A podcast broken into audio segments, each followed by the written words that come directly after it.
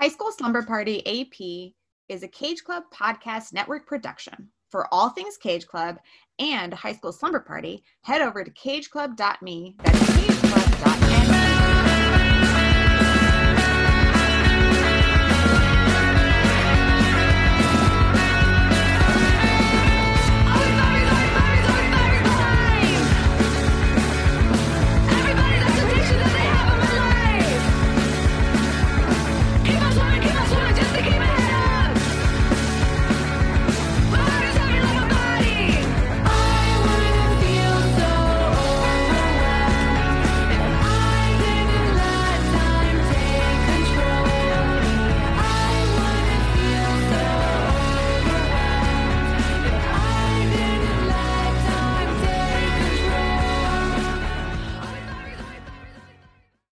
Welcome, slumberers who take their studies a little more seriously. I'm Brian Rodriguez. And I'm Aislinn Addington. And this is High School Slumber Party AP, a study session in contemporary teen films. And your assignment today was to watch Are You There, God? It's me, Margaret. And we have a guest today, Aislinn, don't we? We do. I am so excited to have had the opportunity to discuss this classic and contemporary uh, piece of art uh, with Derek Heckman. Derek is a, a, teacher, an educator, as well as an author, and it was a ton of fun to talk about this movie with Derek. Yeah, uh, full disclosure, we had a blast. I, I, think, you know, he's one of the best guests we've ever had on AP. Not to rank them, I, I don't want to rank them, but like, just I guess his milieu fit in so much with what we do here on AP, and specifically with this film, uh, Are You There, God? It's Me, Margaret. Uh, so, you know, can't wait for you to hear that today. But first, of course, we have some homework to discuss.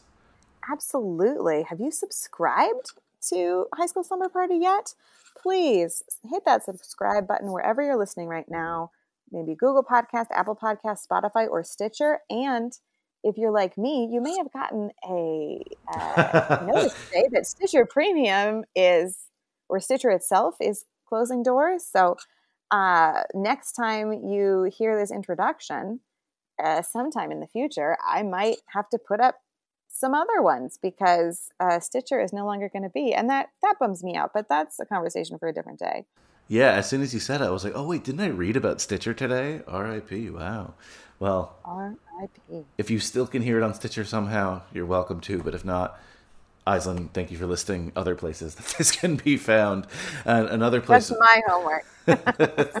and of course, class participation still a huge part of your grade. Follow High School Slumber Party, Facebook, Instagram, Twitter, while they still exist, and their existence is tenuous as well. So who knows? Before we get into today's episode, I did want to share a couple of uh, things that I've been thinking about, things I've been up to in regards to modern teen films. We just released an episode, or sort of concurrently here on the regular feed of High School Slumber Party on the new Spider Man film, Spider Man Across the Spider Verse. And not so much AP sort of film. I mean, we might talk about it in our year end roundup. Sure. But I did want to bring it up because um, these Spider films are awesome. I'm not the biggest animated film person.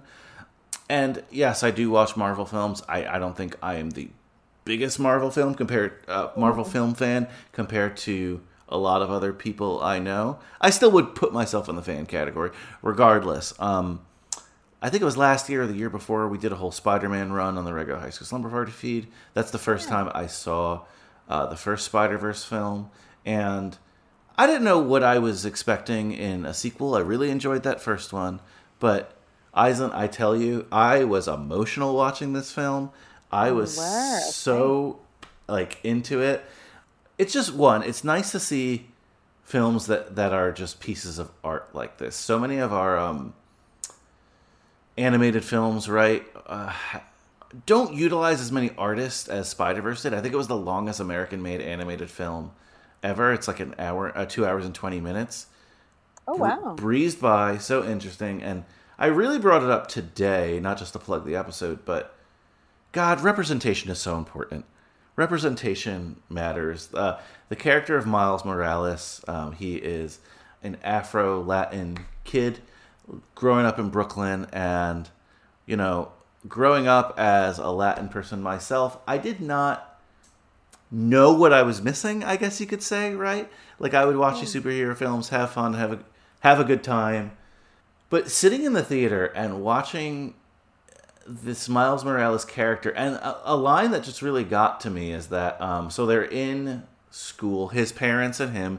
He uh, Miles is a teenager, and they're meeting with their guidance counselor, and the guidance counselor is running through their uh, his grades, and his mother um, is Puerto Rican, and they're like, oh, he's getting an A in science, an A in this, Spanish, B and his mother starts freaking out and it's just like again super relatable to me super awesome uh, to see and that you know that was one piece of representation and the other part that i shared on the episode is that um, this spider gwen the gwen stacy character she is like the co-lead here and she's just so cool and again growing up i never and i would say most of america never really saw young women superheroes uh, we're, we're getting so many more now, but just to watch a movie led by these two sort of uh, individuals that were marginalized previously, and not, and this is something again I shared in the episode. It didn't feel token. A lot of that had felt mm-hmm. token in the past.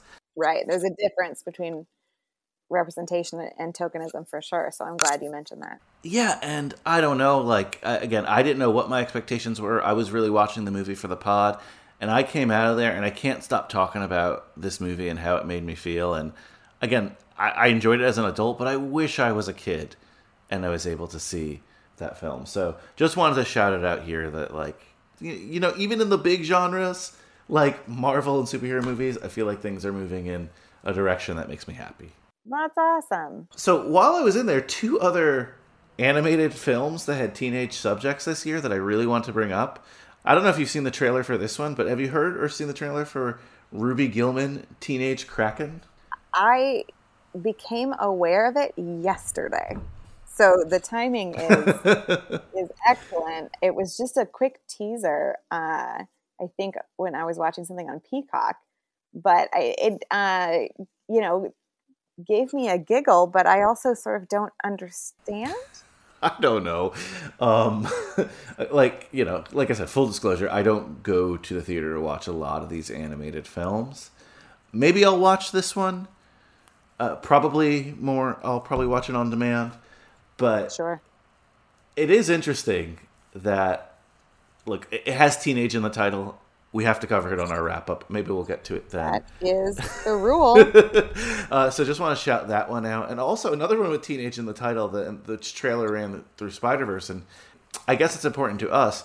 It is the new animated Teenage Mutant Ninja Turtle movie called Teenage Mutant Ninja Turtles: Mutant Mayhem, and Seth Rogen is the brainchild behind this one. We know Seth Rogen. We've mentioned him a lot here. We have. I just find it so interesting that this this dude has complained about teen films for the last year and a half, two years, and yet he's made one where he claims is this is going to be the most teenage oriented Teenage Mutant Ninja Turtle film of all time. Color me curious. I hope it's great. I don't know, but uh, should be interesting. Just wanted to get that on the AP radar because I feel like we talk, talk Seth Rogen a lot. It's true. We sort of owe it to him to uh, comment. We, the whole genre owes it to him, according to him. Well, you learned a lot in, um, you know, your recent theater experience. It sounds like. Yes, my eleven o'clock showing of Across the Spider Verse alone, I did learn a lot.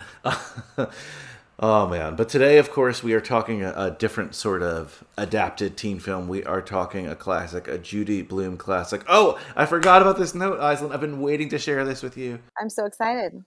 okay, this is so random, but about a month ago, I went and visited. Uh, who was? It doesn't matter, right? I was in southern New Jersey, making my way up. It was a late night. I was making my way back to my New York City home. I was tired. I needed to go to the bathroom. I pulled over to a random rest stop, and it was the Judy Blume service area. So, what are you talking about? In New Jersey, they have renamed, and, and I, I grew up in New Jersey. I shouldn't say they. Uh, I was born in New York, lived in New Jersey though for my formative years.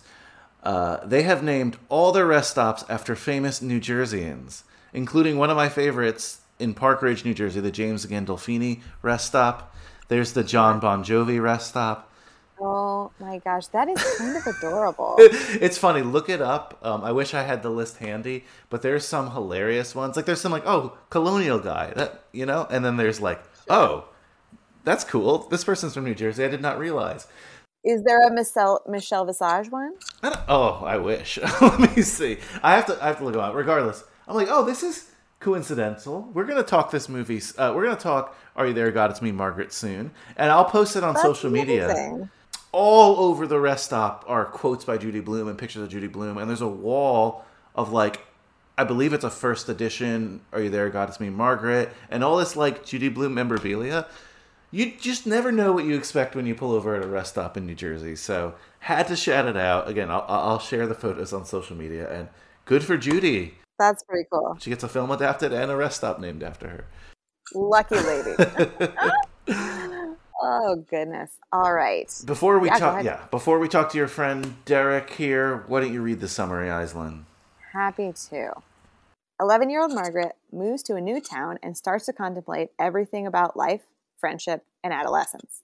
Great, perfect, short, succinct, perfect little way to uh, invite Derek on. So let's do it.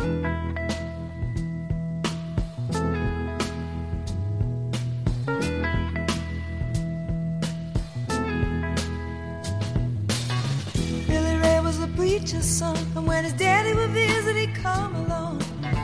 When they gathered around and started talking, Cousin Billy would take me walking. Out through the backyard we go walking. Then he looked into my eyes. Lord knows to surprise, the only one who could ever reach me was the son of a preacher man. The only boy who could ever teach me was All the son right. of a Yes, preacher man. absolutely. We have a fantastic guest today.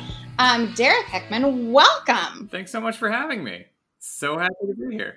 We are so happy to have you. And as we were planning for this episode, my not I don't want to say pitch because it wasn't like there was any resistance, but my suggestion of having you as our guest was that you um, were a, a YA expert and you know noteworthy author of sad teen True. stories. Very true.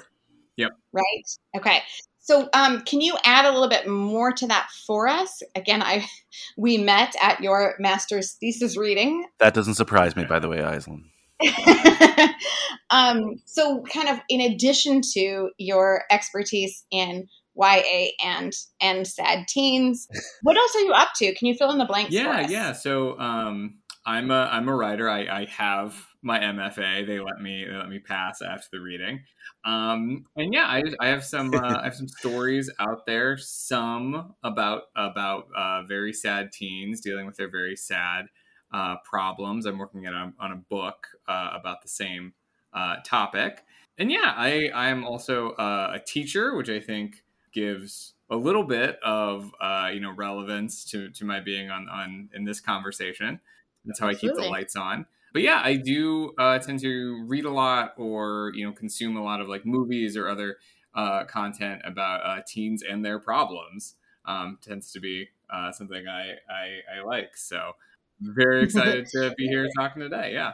Yeah, and it wasn't that, um, and w- I know we'll get into our histories with this particular content.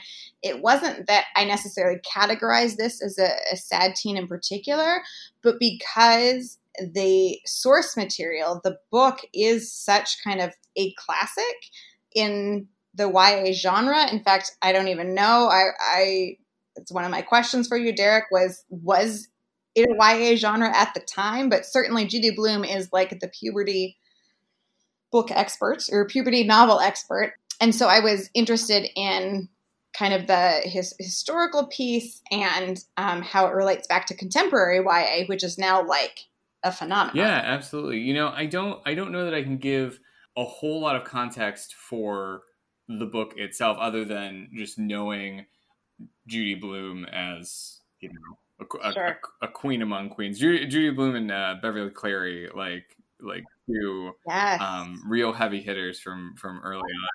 Although, honestly, if you're interested in boners, there's a clear winner and a not, right? Like, and I'm sorry to interrupt you as you're trying to answer my question, but like, Judy Blume in my growing up was like, here's the book if you want like, like the The, the real, real, deal, wink wink yeah. information, right? Um, so sorry, but yeah, was it was YA a thing when they were writing it, or do you know kind no, of I, that I, I shouldn't. I, I shouldn't think so. Like YA as like a like a term or like a sort of like marketing genre. I think came about like more recently. Like when I was in high school, which is like um, 2008, 2009. Like that's when I started uh, dating myself there. Um, started uh, hear, hearing that term more regularly, and I think it was when books in that genre were being um, you know kind of kind of pushed at our at our age group more developed Mhm, really and quickly. I think yeah. had this kind of big explosion then. But obviously, people have like always been writing books like aimed at kids or like like about kids, whether or not it has sort of gotten that that YA label. Um, and I think middle grade fiction um, has also you know had a had a long and you know uh, storied career of people writing really books that I I I think some of the, the most like interesting and like sometimes emotionally devastating work is being done in like the middle grade kind of early YA genre. Um, and they're Mhm. also those are just the books that like I think when you read them because of the time that you read them, whatever they're dealing with, they tend to be the books that like stay with you and really become like a like a big part of you. So I think those Yeah. books have always been um, important to to people. Yeah, and I just want to address that for those of you listening. You're like, high school slumber party. Margaret's not in high school. Occasionally, we do dip down into the middle school grades when we find a piece of work that we feel is important, informative, and this is certainly uh, coming of age. And just to echo what you just said, Derek, right? Like, there's so much good stuff, juicy stuff that happens to you before high school. So uh, I'm excited to talk about. Uh, you know the middle school years. They're tough if you will, times. today. There's lots to sort out. Absolutely. Absolutely. Yeah. No, you you both said it. Like certainly formative. We'll get into it a little bit more, but yes, there there are things that have stuck with me since I read this book and things I completely forgot. So um so yeah, thank you so much, Derek, for being with us. And yeah, this is such a AP being the wing of High School Slumber Party that is contemporary. It's such kind of a funny juxtaposition because the story and like the legend of it are not con- are, are much more on the nostalgic side, but it has not been developed to film until now. Is that correct, Brian? Uh, from my research, that's what it seemed like. I, I might need to do a deep dive further on that, but it's funny. Judy Blume wrote so many books, and not too many have been adapted into film. I saw some TV shows, uh, you know, something here and there, but this people were very excited about this because it had the you know the full Judy Blume blessing. I don't know if you caught her brief cameo in the movie. Oh, I did not. She was like walking a dog with a another gentleman. I'm not sure who he was, but just if you know what she looks like, then like you could probably caught it, and if not, you probably missed it because it was you know uh, only brief. But people were very excited that this one was coming out because it was like a really important book for a lot of people, obviously. And Aislinn, you said you read it. I read it as well. Uh, Derek, had have you had you? Read I this have one? not read it. This is a big, uh, big blind spot for me. Oh wow. No, it's funny. Um, when I would have sort of read more Judy Blume in that sort of like uh, middle middle school years, I was not a huge reader. I really didn't become like a reader until I was in in high school. Um, so I read some of her stuff, but like a lot of it um, really passed me by. But I have always known about this book. I think you know you mentioned the the legend of of this book, and I think it, that sort of came to me like weirdly enough through my mom, who was never a person that I like saw like reading a book or like liked to talk about Mhm. books. I didn't, I didn't grow up in like a house with a lot of books, but at some point like this book came up. I, I must have been like in, in middle school, and she just like lit up telling me about this book and telling like Wow. how important it had been and talking to me about like her and her friends like sneaking around to read it Um, because it was like very controversial especially my mom grew up in like a very small town in in central illinois Okay. so it really meant a like i think meant a lot to her and hearing her talk about it was one of those first big like oh my mom's a person moments you know so it's sort of always Those are important, moments. and so it's always sort of had that I don't know, not not mystique, but like spe- like something special like associated with it to me. Yeah, that's awesome. Like I I read it independently, and I think I was in late high school or college, and I sort of just read it for fun because it was famous. Um, we covered another Judy Blume book, Tales of the Fourth Grade Nothing, instead, and I remember. I asked a teacher about this once, and I'm like, "Oh, isn't it? Why is this the Judy Blume book we covered?" And again, this is just this was just his speculation, but he was like, "Yeah, that book is more or less controversial, if you will. Like uh, this book has always been like. So when I say this book, I mean, are you are you there? God, it's me. Margaret has always been a girl's book, right? Yep. And I know girls' books often don't get taught in school Mm-hmm. like that. Uh, at least at the time, at least when I was growing up. I can't speak for now. I'm obviously not in school. So this is not knocking Tales of a Fourth Grade Nothing, but I do recall it being pretty non-controversial, if you will. A little Yeah. more benign. Yeah. So I didn't really recall too much from this book on my first read, and I'm not that kind of reader. I'm kind of surprised I actually did read it, but I sort of knew the highlights. So when they came up in the film, you know, I was pretty excited about them, and, and just excited to watch this film, just because again, uh, the the mystique Mhm. around it. Did you, Aislinn, like this book growing up? You know, to be honest with you, um, I so I I grew up in a household where reading was like very much a, a kind of a part of the culture and encouraged. Is what I want to say. And um, uh, my mom was a, a an elementary school teacher, and uh, there was a particular like book sh- kind of book shop owner, but also um, I almost want to say like dealer in terms of like connecting books with schools. You know, that's what I I mean. Um, like not it wasn't a full retail shop. Is what I was saying. But every I want to say maybe about annually for a few years, she would take me to this um, like booksellers kind of basement sort of place and walk through and she would be like okay this one is about this and this or this one is about this and like i would get to pick like a pile of books to take out kind of thing. And so you know there were a lot of books and uh, my mom is is very judgy. I say this to her face. So for instance like goosebumps was not allowed. Um, babysitters club was allowed but only like every third book. Oh, there was there was uh, in quotes some quality control. All that to say and my, and my mom was the one who said like judy blume is like the sexy kid books or sexy kids books or whatever. Like they deal with sexuality right? And i forget the one. There's one in particular that has more like that is the more boy book like uh uh wet dreams and boners and i fe- it might i don't know if I think don't that's the title, Aislinn, isn't it? That's Classic. um, because I don't know if that's the one, but in any case, there's kind of like the boy one from my mom's perspective and the girl one, and that's right there. That's me, Margaret. So she gave it to me because it was a classic and because it was reading was part of our culture. Um, I remember reading it at that time.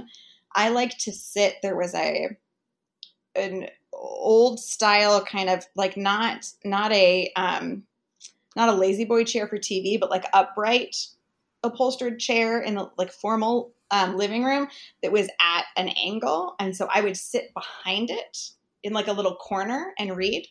And so I remember sitting there and reading it, and I remember thinking it was a little bit corny uh, because I was, you know, kind of at that age, but I was at that age at, at a later time.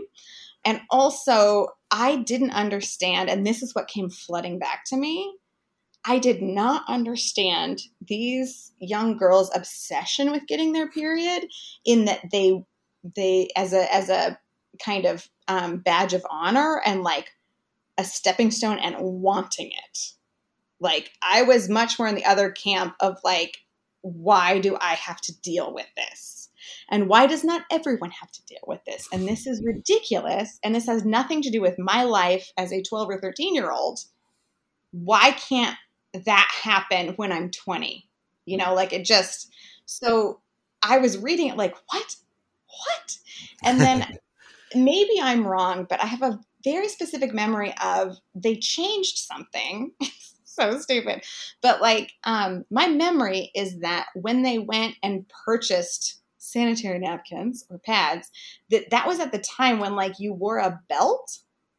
Like it was just like a strap that went around and like hooked it to this this little strap thing. Oof. Like it was a whole system. It wasn't like sticky to the underwear. my God. I'm glad I had a drink before we did this.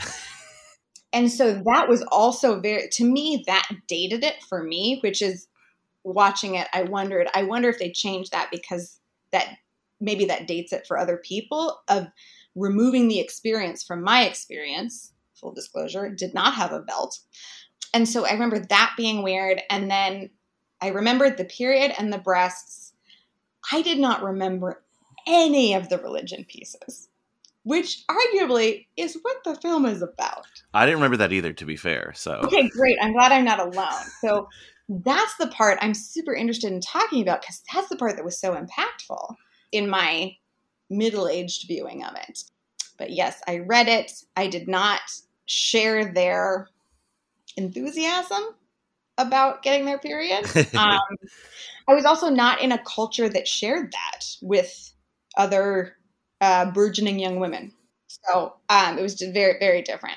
Brian, tell me your experience reading this and how did it resonate? like I said, I don't remember much about reading it. So um, this definitely wasn't formative literature for me again especially from when i read it and i was always more about films than than books i was trying to think like what were the formative books for me and unfortunately i don't hmm. really have a list there That's a good conversation, though. I'm so sorry. Can we take a sidestep? Because I'm curious from Derek. Like, if I had to pick my, this is my middle year book, it would be Stepping on the Cracks. I don't know that. One. Okay, I'm gonna I'm gonna look up the author while you tell me. Oh, mine is absolutely The Giver. the giver that's a good one. In addition one. to being like just a, an all-time like great story, like an incredible introduction to like sci-fi and dystopia.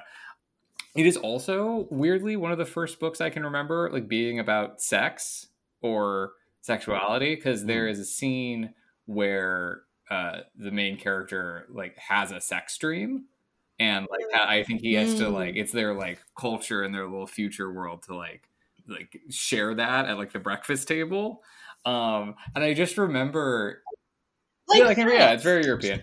Um, and I just remember being like so relieved when I read that, like, oh shit, it's not, it's not just me having these dreams. Gotcha. Um, yeah, that's a So universal. yeah, so that was yeah. a, a really big book for me when I was that age. darn it I, I know i have one i, ha- I have to think about I it know. I'm sorry. I snuck that one up on you. Just, uh, just for reference, "Stepping on the Cracks" was by Mary Downing Hahn, and I read a ton of her books.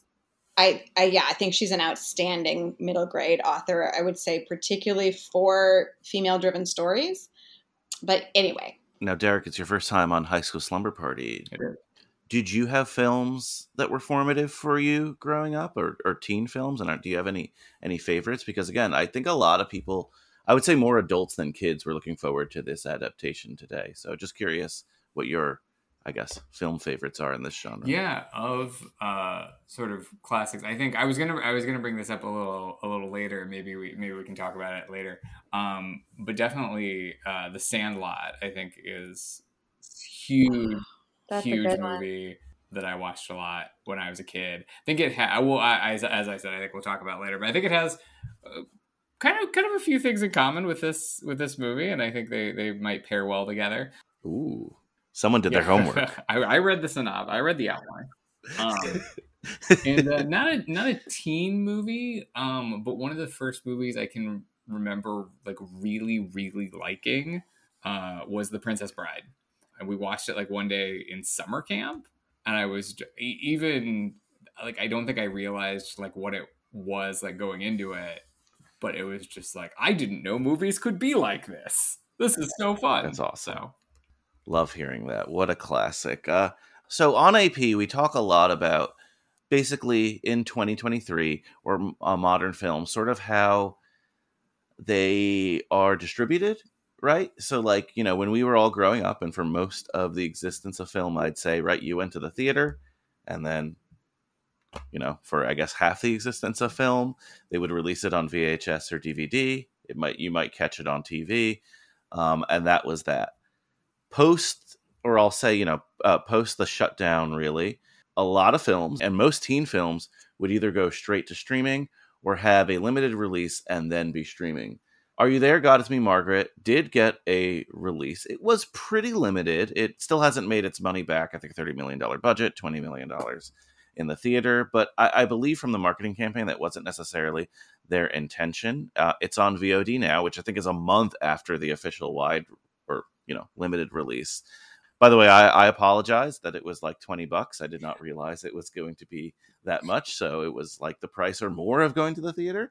Judy Blume deserves it. Good point. Good point. All the flowers to Judy Blume. I hope she got she got a good cut for this one. So um where did you guys catch it, by the way? I, I rented it off YouTube. I went to see it uh, at the theater. I have a theater up the street from, Nice. from my house. Always uh, will do that if I have the chance. Kind of a, a, a funny circumstance I was I was supposed to go see it with my partner Grace, but she was feeling very sick that day. So I just, you know, 31 year old man went to go catch a showing of Are You There, God? It's Me, Margaret by myself. Welcome to my world, Derek. Also, and and thank you very much. Oh, yeah. Thank you. Yes. and uh, I had it, but me and all the moms had just a blast. What? That's awesome. I laugh so much because I've definitely been there, and I've, I've definitely caught the uh, 10 a.m. showing of some of these modern teen films too, and uh, Oh, hello. moms and kids. Yeah. Uh, I love a 10 a.m. showing. That's that's, that's the sweet spot. Um, I will be fully transparent. I am not yet very comfortable going back to the movie theater. I just I, I hadn't done it for a long time. I, I have gone to a couple, but um, uh, between the timing of things and I, I had some a, a work trip coming up, so I purchased it happily purchased it again. Give give Judy what she deserves on Amazon Prime. Gotcha. Yeah, and it's available everywhere if you want to rent it or get watch it in the theater. This definitely feels like more of a, a slow burn film. Mhm. Uh, so there's not a lot of um like cultural feedback right now in in regarding this. You know, we we tend to discuss that a lot, but I don't see people online. And not that I follow too many middle schoolers online, to be honest, but like, oh, that guy was cute, or this is that. Like, not that kind of movie. I feel like. so uh, wanted to get into the production a bit as i was excited about this movie for a, a number of reasons but one of them was uh, one of my favorite modern teen films edge of 17 which came out in uh, 2016 was directed and written by today's director kelly fremon craig uh, this is her directorial follow-up so it's taken a while and I, I was waiting for this. Like, this is why I do the podcast. Were either of you uh, familiar with her, or had you seen Edge of Seventeen? Yes, I, and I'll, I'll be honest, I didn't love it as much as you do and as my brother Tobin does. But when I put it together, that because I looked it up um, in preparation for this, who directed this, that made me very excited. In because it's um, what do I say? The quality of direction is not. It just it just wasn't exactly my cup of tea. So I was I was super excited. I was excited for her next feature to be such a kind of cultural moment. I mean, I, I understand there's not uh, young people feedback yet, but kind of on the other end of it, right? Is it Netflix or is it Amazon that has the Judy Blume documentary Mhm. that came out just prior to this? And as I do sometimes sit and watch Entertainment Tonight, do do do do do do, um, with my mom, they were covering the Judy, like the Judy Blume legacy and all that. So I feel like, yeah, what a what a great next and and also kind of parallel um, film that way. But yeah, Derek, are you an Edge of Seventeen Uh, I am not, though. It seems by every metric like something I should have seen. I just like it just missed me uh, somehow.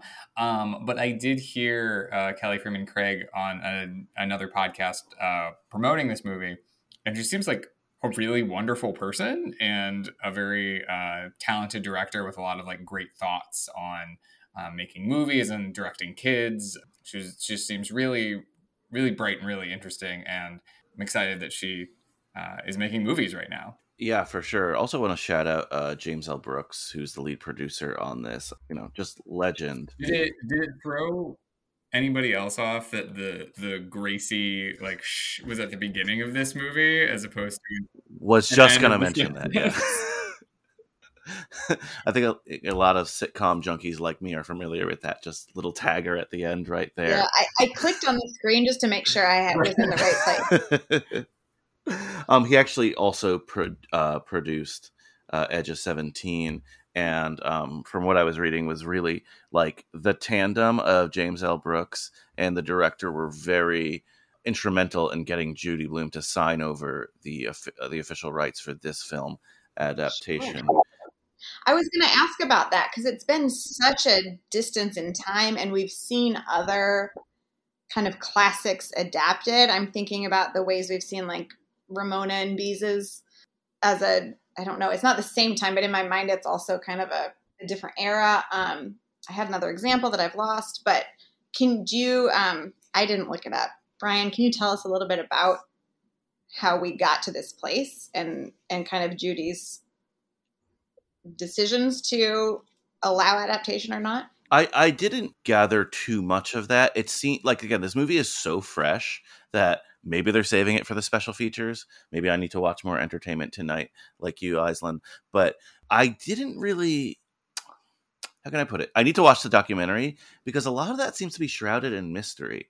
It didn't seem like it was the easiest, the easiest journey to get this adaptation done, but it certainly does seem like it has her approval. So, Aislinn, maybe when we do our little intro, I will have that research. Oh, because... that's a good point. I didn't. I didn't mean to. Um... Oh no, no, no, no worries, no worries. Because I trust me, I was very curious about that as well. Amen. And I, I know we'll talk about this, or likely we'll talk about this more. But to me, it was knowing the documentary, knowing the other kind of media I'd seen about it. I knew Judy was on board, but I could tell by the way they did it too. You know, there are a lot of ways that it could have been shot to be exploitative or for lack of a better word at the moment gross or you know um, cringy or inappropriate and like i was so impressed with the way they i don't know um what it choreographed a lot of the more intimate moments like this is hopefully this is a you know sort of master class in how to tell a an intimate female story without being exploitative. It's not exploitative it doesn't objectify um, in where an adaptation could very easily do and so i was mightily impressed it did feel like it uh, treasured the source material and really uh, respected the tone of what the book is, right? And the book isn't. Yes, it talks about sex, but it's never supposed to be sexy. Sexy is a bad word, but you, you know what I'm trying to say, right? Right. Yeah, young girls comparing uh, the beginning stages of the growth of their breasts, yes, could very easily become something that could be misused. With that lens on, I did not see things that could be so easily misused. I'm very much looking forward to a year from now, perhaps, when the dust has sort of settled on the film and seeing if there's, and we might not get one, but like a Judy Blume reaction. Because another thing, too, mm-hmm. as you were saying, that reminded me, like, they're doing a press tour right now. I'm sure she's not going to go out and be like, you know what? Really didn't like this adaptation. Derek, I don't want to assume, but have you had any of your stuff adapted? Oh no. uh, friend of mine was uh, trying is trying to write a screenplay off of one of my stories. Not Tobin, different different person. Although maybe he is. I don't know. haven't haven't talked to him.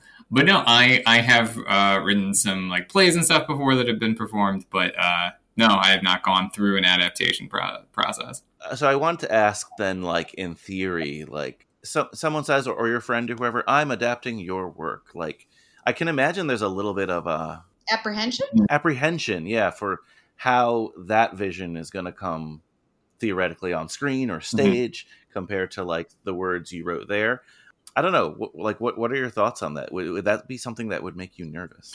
Yeah, I think like if I were trying to adapt something, I I think my biggest like apprehension or like hurdle would be to be trying to adapt something that I I like I really loved and really connected with and trying to get across like why this like mattered so much to me. Like if it was something I didn't care about, I feel like I could do it like actually pretty easy.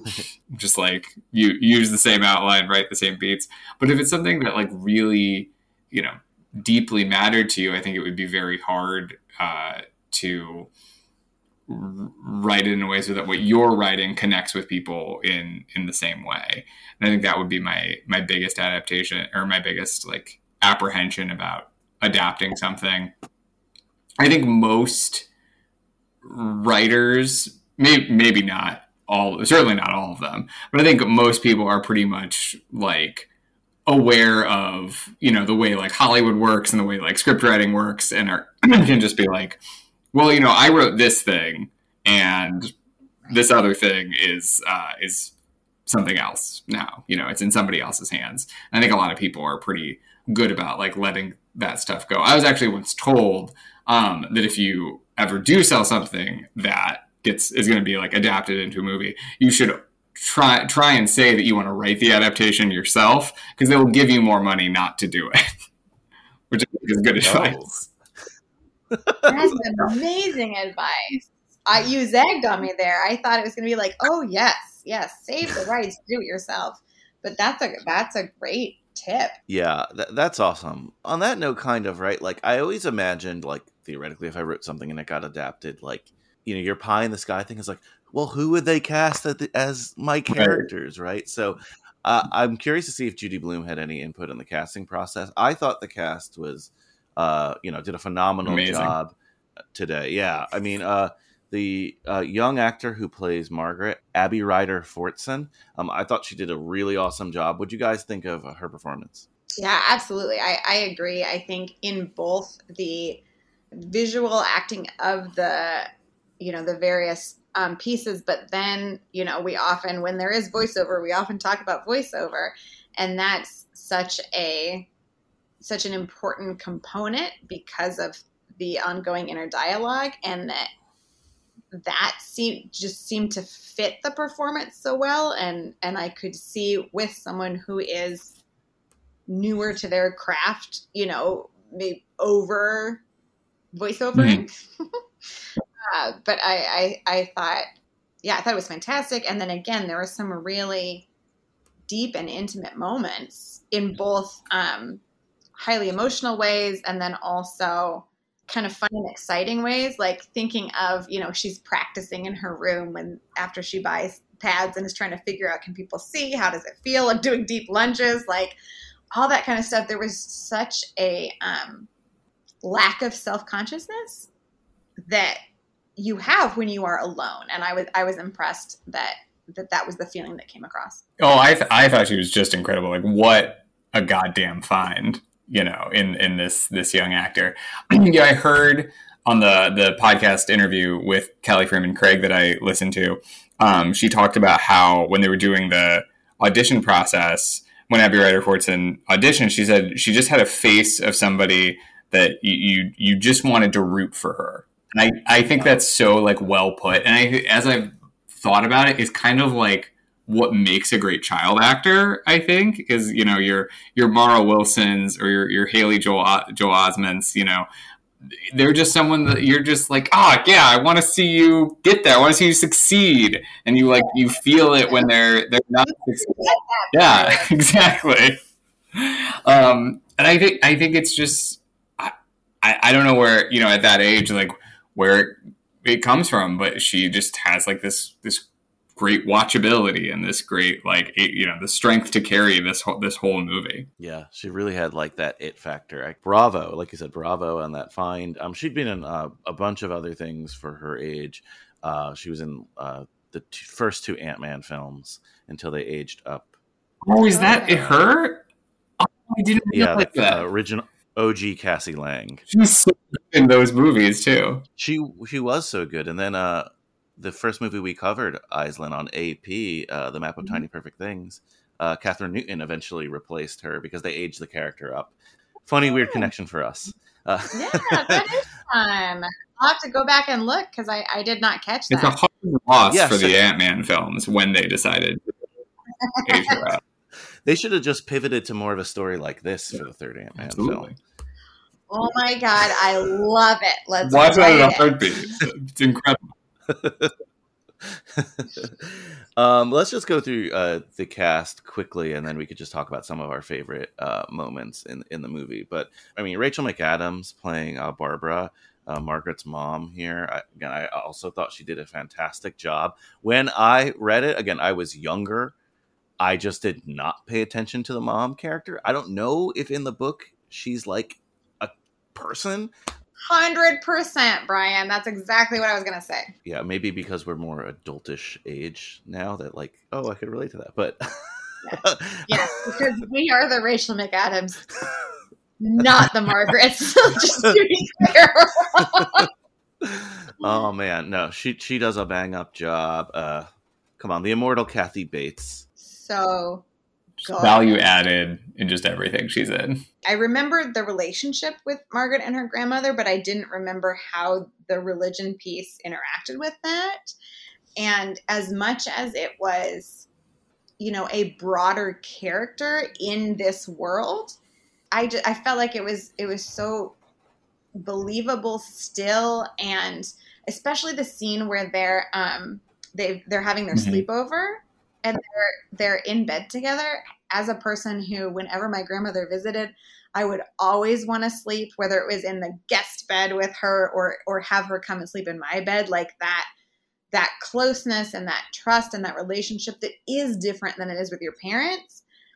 And then when you see her kind of come back in to be protective and make a point and whatever else that uh, it's already been said in this uh, in in Derek you talking about um, your mom, but realizing the grandmother's a Mhm. person and has lived through the hurt and the harm that was caused when this other rift happened.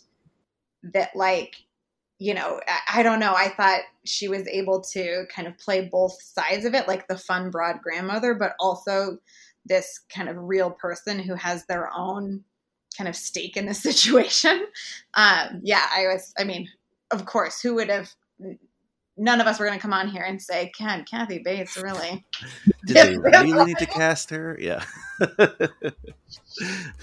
no, awesome for sure. Uh, just in my notes, just wrote down uh, Benny Safdie played the father of the Safdie brothers. I think more known for filmmakers, but I, I, okay I think he was in Licorice Pizza. I know he's in Our, our Oppenheimer now, 70s so- period piece king. Benny Saff. Good, good point. Just has that face. Just has 70s face. Yeah. very 70s face that's a good good call there um so anyone else in the cast like really stand out to you the I, I wanted to talk a little bit about the other young women um and i is it nancy that's the Nancy. yeah nancy wheeler play, played by elle graham i thought she was outstanding Phenomenal. she had that confidence that in my very biased opinion a thin blonde young woman tends to have. And and the kind of ownership of that group of friends i mean all that i i, I can't speak to male middle school friendships in any way but that world was very real to me. And so much so that as i was watching i was like oh i know i know which person i am in this group and i know which person i would be friends with in high school and be hearing this story about right Mhm. th- I thought they were all fantastic, but you know, ar- arguably the kind of next largest role um, is Nancy, and I thought she she played it great with all that confidence, and then the complete breakdown of not only the panic of getting your period in the wrong place in the wrong time, but then also the lie. I mean, Mhm.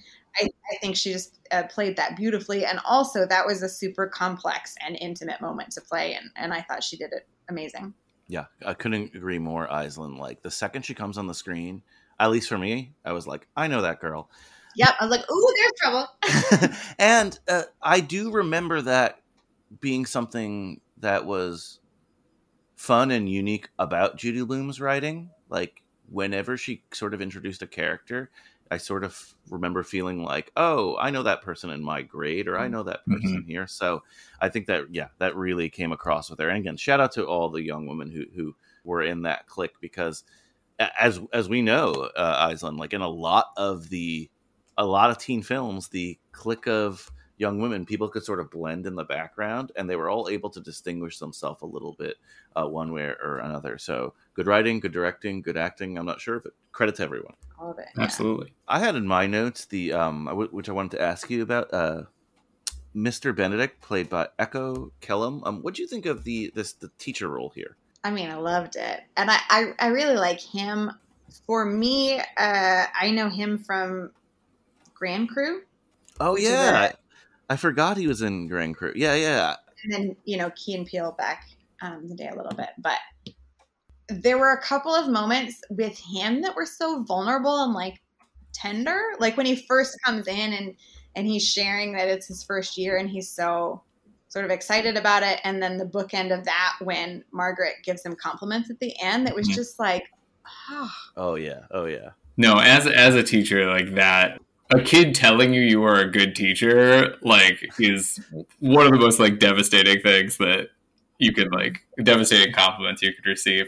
And, Like having not read the the book, is he like a really big part of the book? Like, is he in it a lot? I don't remember. I do recall a teacher, but again, for not remembering the religion parts here, like I don't remember this assignment. I don't again remember much of the adult you know, adults in the original source material.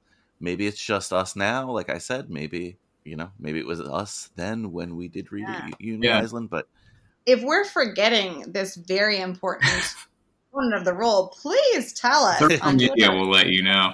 I really liked him and like like you were saying this sort of vulnerability that he that he brought as like a first time teacher. I really kind of wanted like a little bit more of him, so I didn't know if he was something that maybe uh, wound up on like the the cutting room floor as you're doing the adaptation. Um, because I do think you know it is supposed to be clear that he is the person sort of like pushing her to investigate religion and investigate her her family. You have to say, feel like Rachel McAdams would have really angrily called the school after. I was just going to ask you, Derek, as a teacher, walk me through your thought process of okay, there's going to be a year long assignment, and then you say to your student, yes, please investigate this fraught part of your identity. Yeah, I feel like uh, the idea of being like, oh, so you're not really uh, any any sort of religion, or you you come from these different backgrounds, like like pushing her in that direction. I think I think is sort of fine,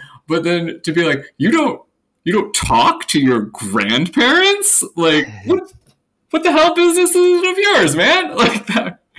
I just feel like you're opening yourself up to some very angry phone calls uh, when you start talking like that.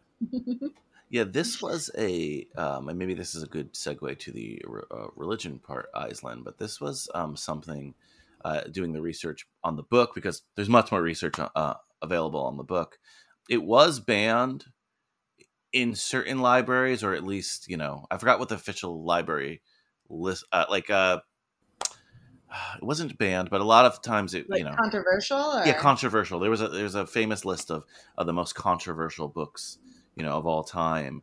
right. And she has a couple on that. She she has a couple, some much more controversial than this one, according Winners to and Wet Dreams also on the. Oh, that one, yes, of course. Yeah. I keep forgetting. Um, real quick, Brian, I just want to name one other young woman cast member. And in fact, I don't want to talk about any of the young boys. They were all fine. But uh, the Laura Danker character, the, the character that was further along in puberty and was yes. taller than everyone else, was, um, is it Isol? I S O L Young. And I went through a journey with that because at first I also thought out of place. Mhm. I think where I came to it by the end was when we first see her, I think we are seeing her from the the Margaret and the other young girl's perspective. And then by the end, especially in that kind of end of the year party scene where they're all dancing together, is kind of now where they see her as a peer. And maybe I am over analyzing that, but um, I want to, as much as we talk about like the secret club and the in group, I wanted to speak to that other character because it is, I mean, difficult is an understatement, but it is such a gauntlet to be different in any particular way in that middle school era, and Mhm. especially as it relates to sexuality and and body stuff i had such empathy and and i did remember that body shaming and and rumors that they um, perpetrated out of i don't know jealousy and ignorance and whatever else against this one particular young woman. And so i i thought again dealing with sensitive and vulnerable material i think they did it well. And as an audience we kind of always knew this young woman was not anything around these you know the, the rumors were rumors and that you know wasn't about her as a person. And then as we you know margaret learns about her more and then embraces her at the end um i'm, I'm glad they kept that kind of side piece part in. I almost said side piece and that's not what i meant. I'm glad they kept that subplot in. What did you all think of that either character or the or the portrayal or any of that? A, I, I th- re- really liked the, the inclusion of that character and sort of the, the journey we go on, like with Margaret um, in her feelings with her.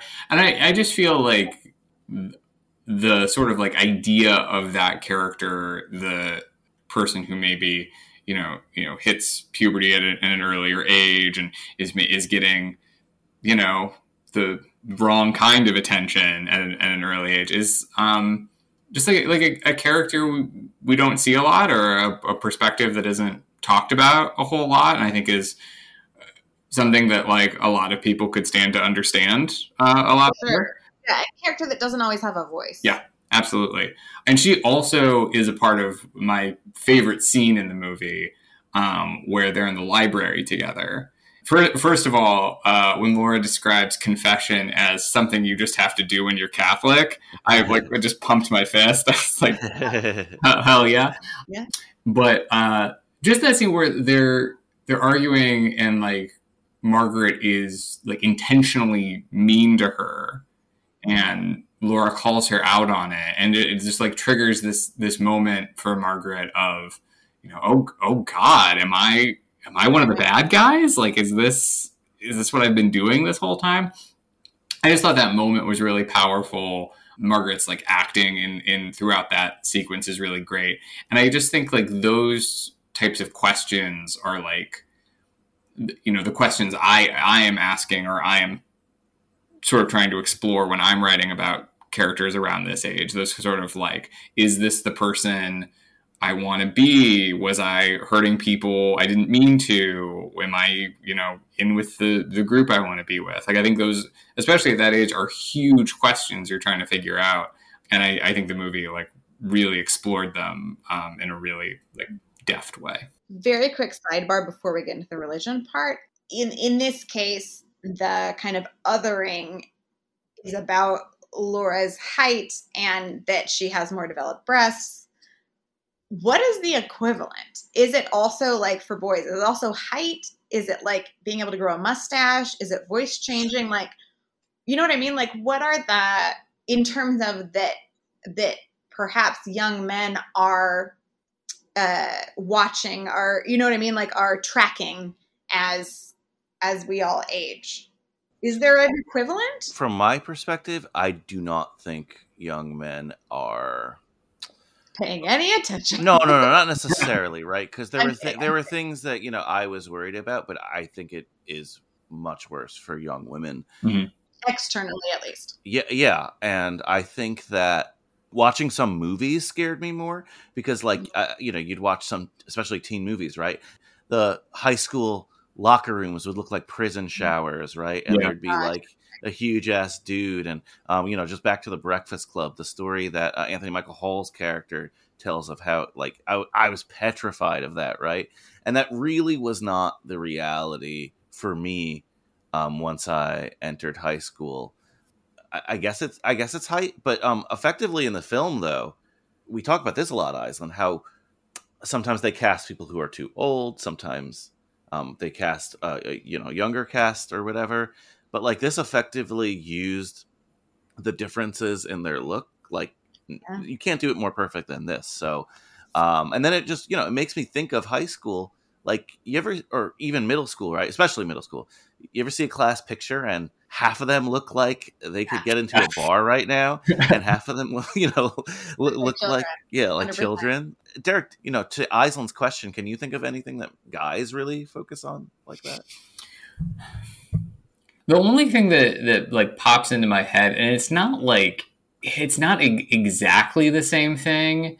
Um, I I don't know what it's like for for te- for teens today, but I know when I was a high high schooler or like a middle schooler, there was tons of like self consciousness or I don't, I don't know what word I'm trying to self consciousness is probably the best word. I was just about about being seen as gay, um, and being like having like yeah, having like male close male friendships or you know doing things that were um, you know not as like hyper you know hyper masculine sure. and so i think th- that was certainly you know something that was on my mind. I think it was like, like a lot of people's minds when we were that age. And just sort of being if you were like hyper aware of something it is like how you are acting in like a social situation um, with like other guys yeah, that's that's so true. Thank you for that. Yeah, I knew I was missing something. Yeah, it was less like physical growth and more about stuff like that. There was a lot of pressure to, at least you know, for me to date and to get show your masculinity. Mm-hmm. And I don't, I don't feel like a particularly masculine person, so it was hard for me. I remember, you know, authority figures like in middle school, I'd be on the basketball team and I'd hold my hand a different way. And then they wouldn't say you're being gay, but like, oh no, you know, not manly. Yeah. Yeah. It's not manly. Yeah. Exactly. Hold your hands this well, way on, uh, oh, on God. like your waist. Like I distinctly remember that conversation. Like, oh, okay. Like, and, and this is a rabbit hole we don't need to go down, but there is a, a I mean, there's a lot of literature, but there's a, a, film in particular called The Mask We Live In about masculinity. And one of the main points they make is about that closeness, both physical and emotional. And that, you know, young children, it, it's somewhat equitable that way. But then you hit like fifth, sixth grade ish, and the expectations change drastically. And we are, um, I don't. I, I, It's more than encouraging. We're like stripping young men of of kind of license to be emotionally close mm-hmm. because of this construct of masculinity, where female friendship, and I'm a I'm a big proponent of close female friendship, right? But that's completely accepted and encouraged, and so then suddenly we're setting men up for this really lonely path and it's a dis it's a disservice to everyone so if you want to engage more in that conversation uh, i suggest checking out the mask we live in. Um, i'm not saying anything that we all don't you know know or have thought about but that's um, as a person who is a huge female friendship fan i want to acknowledge that yeah that that closeness and that ability to be vulnerable and emotional with one another is not encouraged or kind of allowed across the board. And that's that's a really unfortunate. Yeah it's a great recommend. Um i don't know if it was on air or off air but you recommended it to me in the past Aislinn, and mm-hmm. you know definitely something that's interesting today. I'd like to hope that kids today uh it's a little bit better but i don't know. I'm not there right? Hard hard to say. Um but yes the religion of it all. Oh fine. We're gonna talk about religion. now to religion um, no, so I was just going to say that uh, in doing the research on the book, I always thought like, yeah, this was banned because of the like sexual nature of things and periods and things like that. And that was true to some extent, but also found out that it was banned in a lot of places, particularly in the South or, you know, maybe probably Catholic schools as well, because of its acknowledgement of sort of atheism, right? An acknowledgement that a little girl in this story grew up not knowing or believing in any kind of God. She is, of course, saying, Are you there, God? and stuff like that. But right. it's definitely, you know, she's not in an organized religion. And while other, you know, not every book acknowledges religion, there certainly weren't a lot in 1970 that dealt, dealt with adolescence that openly talked about you know choosing your religion or something like or, that or, or turning away from or turning yeah. away yeah so i found that on the watch so fascinating and just thinking of like um you know we could say what we want about judy blume's writing i'm not qualified enough to say that but in terms of like pushing that envelope and that part i thought was pretty cool uh, so uh i guess what were your guys thoughts on that aspect of the film I mean, I like I said, I had forgotten that that like obviously by the title that is a huge component, and I think in part you know because I forgot, I, you know it's a, like you say it's a different era, right? So I I grew up I grew up Catholic. I grew up knowing people who not necessarily for the same reasons, but who were like their parents specifically wanted them to go to different places to to decide. In some cases, sincerely. In some cases, kind of as a ploy to get them back to the original. you know? And then growing up with uh, some starting to understand the some of the differences between uh, Catholicism and and Protestant um, sects, where I had friends that were getting either baptized or you know baptized later, right? As I was baptized as an infant in the Catholic Church, or then confirmation much younger. Like there was just kind of there are these different kind of points, and, and we did not have. Um, I did not grow up with a, a lot of examples of of Judaism nearby. I certainly read read about it, and like many, I read a lot of things about World War II at some age. Got really into it, right? But you know, thinking about bar bar mitzvahs and bat mitzvahs, and so those kind of rites of passage I learned pretty early were different, and I remember having some striking conversations of like, well, oh, but but if you weren't baptized when you were a baby and you passed away, what would happen? And like having conversations with other kids about like heaven and hell. And so it brought back some of that stuff. And then really that family altercation scene was heartbreaking in a way that I wouldn't have understood in in the original read and then particularly like we mentioned Rachel McAdams being a contemporary of mine in some ways her heartbreak at all of it like it was uh, just a really devastating kind of scene and, and situation and you I, I feel like they got across at least some of the gravity of all that that like we're dealing with what's happening now but to many of the people in the room the stakes of this are eternal. Mm-hmm. absolutely. And i also thought thought on that note that they did it in a way that like didn't feel preachy in this film even like against religion right? Because like you see some positive people who um religion is a positive aspect in their life. Certainly the grandparents with having to cut out their own daughter that's not positive right? But uh i'm missing her name but the one friend and they go to a gospel church and and it, it's really nice. Is it janice? I think it's janice yeah. I like how margaret is not like this is terrible but just, she's just like this is not for me. I'm not feeling anything here. Mm-hmm. and i thought that was more powerful than any any kind of message anyway that they could have said right? Yeah i really again like you know an, an interest of, of mine is uh kids kids trying to figure things out. Like i i'm often writing about that.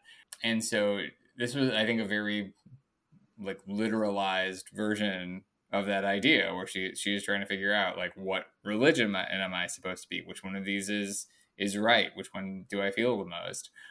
And i i grew up uh, very catholic. Aislinn, i know you guys were catholic but you didn't go to catholic school right? No. No, no we went to public school well i did i did the whole program from kindergarten through uh, senior year.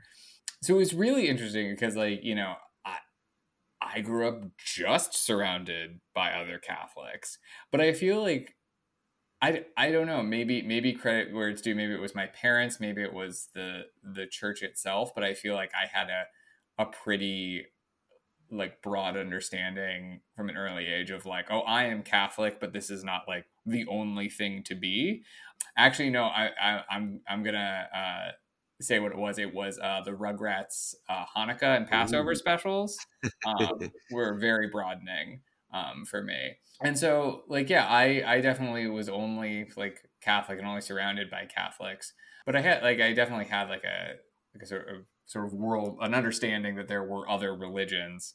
um, even if this was the thing I was doing and I wasn't doing anything else. Um, it's not a not an accident, I don't think, that when Margaret goes to the Catholic Church, it's the scariest religion. um, hundred percent. The way they shot it in the confessional booth. I mean, having a confessional booth, which at the time was great. You know, like yeah. I, in my church and in my era did not have booths. I don't know about yours, but the way that they shot that too was just perfection in terms of scary church. This is what it feels like, man. Absolutely. But I just, I really liked and appreciated that uh, for for the most part, like Margaret's relationship with like God as she understands him is very positive. Like she has a very like buddy buddy relationship with with the Lord.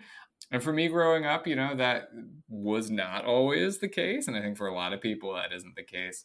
And so to see her not only, you know, exploring and figuring, trying to figure things out, but just having having a good time doing it for for the most part was was really nice. I thought. You you just like brought me back to my childhood moment where I like because I, I grew up Catholic as well, um, but where I like realized that other religions existed and like this is sort of not existed, but I'll, I'll just say it. So, third grade, we had to do a report on a famous uh, American.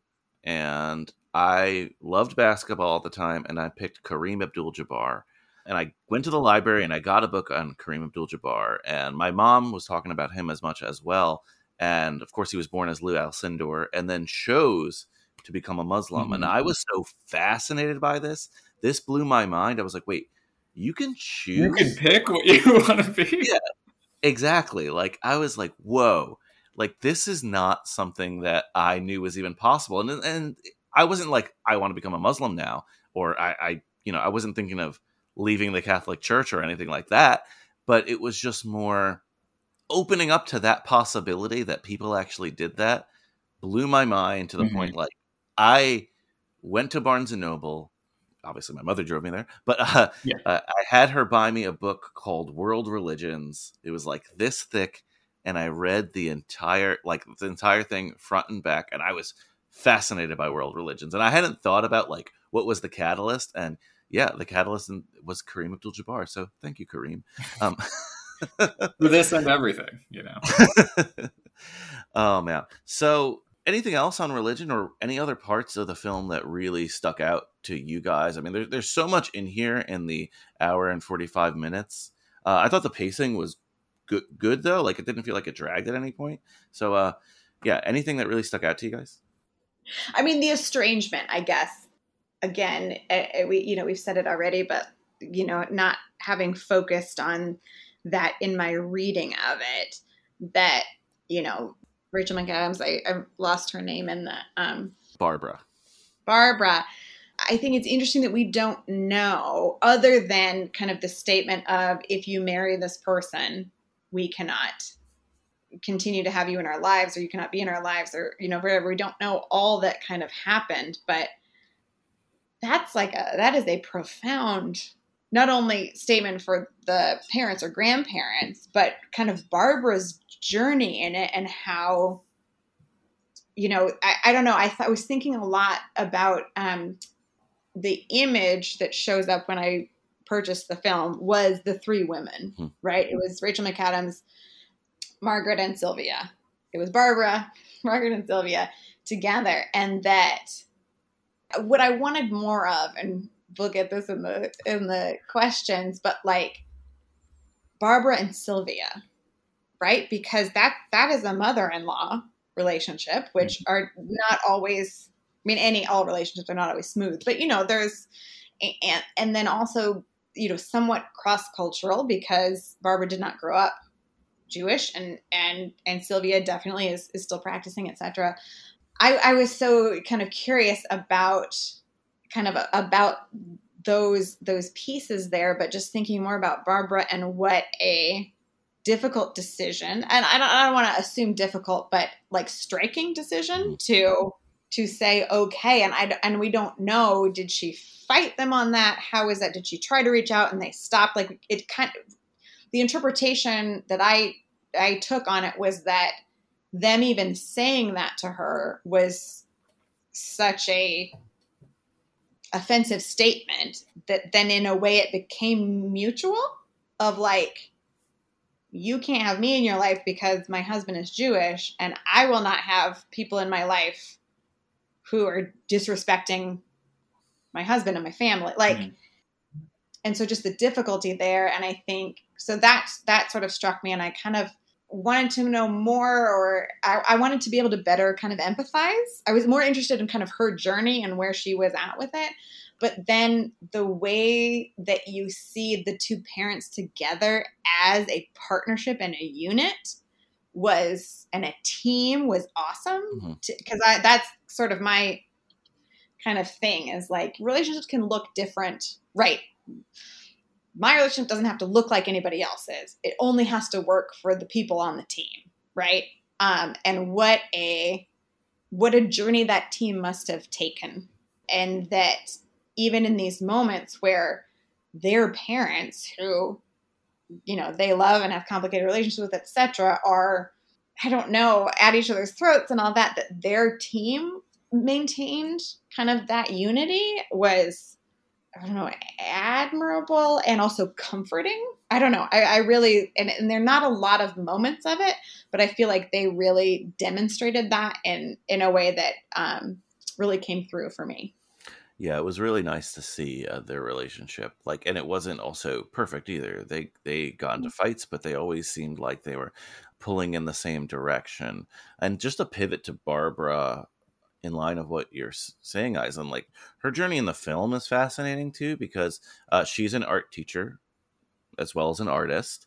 Um, when they do move to the suburbs, and I do want to get into that, she gives that up to you know, presumably spend more time at home, be a PTA mom, join all these committees. I love how they focused on how unhappy she was doing that and with Mhm. that crowd, and how she returned to uh, the art at the end. Really, like, I mean, she was humanized throughout the film, but I was just so happy for her. And this is a, this is I don't want to say a buzzword, but a buzz term that people say a lot lately, like normal normalizing no. When that Mhm. other PTA mom comes up to her, is like, "Oh, we want you on the committees," and she doesn't make up an excuse. She doesn't say. She's like, I forgot exactly what she said, but something like, "I'm not." She in said, "I would love to, but I don't I don't want want to." to. Yeah. That was amazing.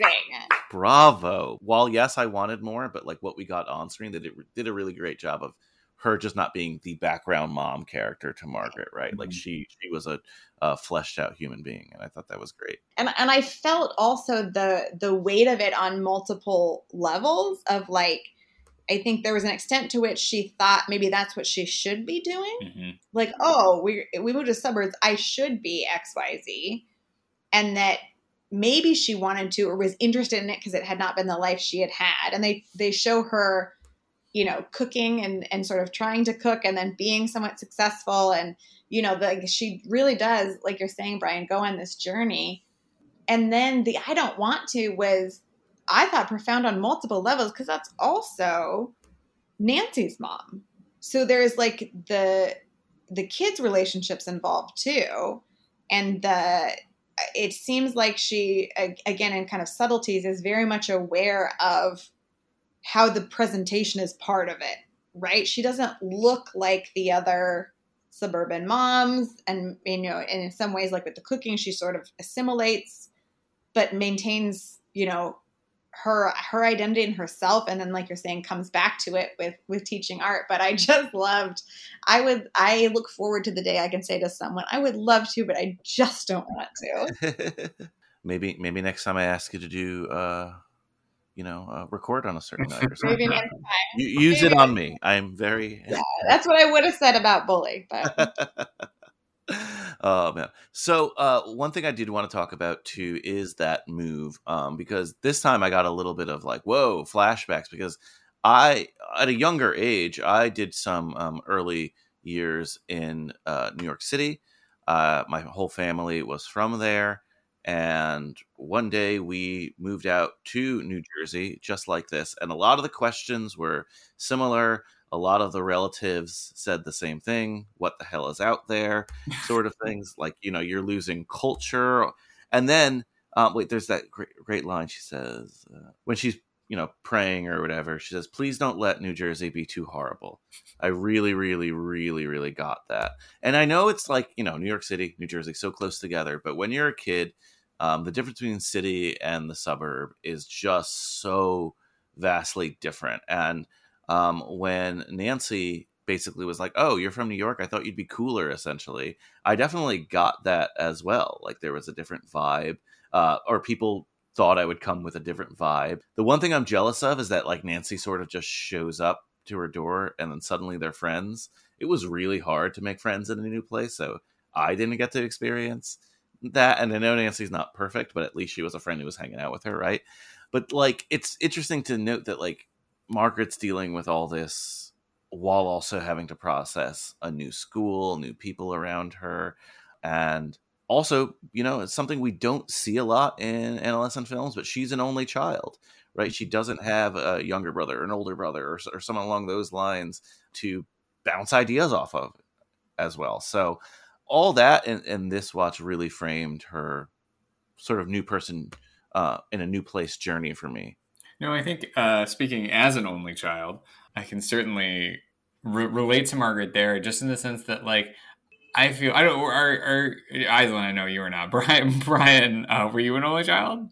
No, I'm the oldest of three boys. Oldest of three boys. Well, yeah. I just I am sure other only children out there uh, will relate, but like you are alone so much, and like the scenes of her just in her room alone thinking things over, talking to God. That was very relatable. And I think it's just something you get really used to and becomes a big that sort of internal monologuing or internalize internalizing like sorting things out is definitely something you get very used to and it's something that shows up a lot i've noticed in like my own writing is just like a lot of that sort of like stream of consciousness or very like thinky kind of characters puzzling things out. I think that probably has uh, a lot to do with like growing up like that and just having a ton of time by myself to just think thoughts. Yeah, that makes a ton of sense. So I did not relate to Margaret's journey, hoping for her period and being very upset at the idea of not getting it, etc., etc. I did not say, yes, please get me a bra. It was thrust upon me um, but that's a different story. And it, and this wasn't said out loud, but I think very well acted. All I wanted was for someone to kiss me or to kiss someone or be kissed or whatever, right? Not in sixth grade.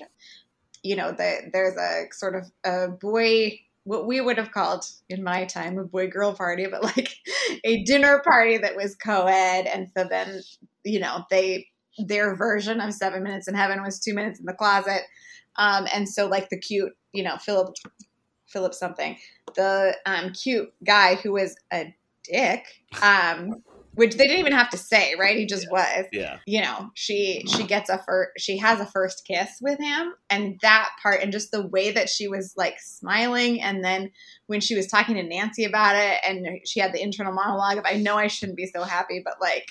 This is great. I thought that that was the the piece that I was like, okay, that is more that I relate to. Again, not in sixth grade. I had to wait so much longer. I liked how they dealt with it. I liked how, again, it wasn't exploitative or sort of gross in any way, but was like a really kind of fun and exciting experience that was positive and whatever else. So I thought that was kind of the only other thing I had in my notes was like, oh, yay, Margaret, Margaret got to kiss.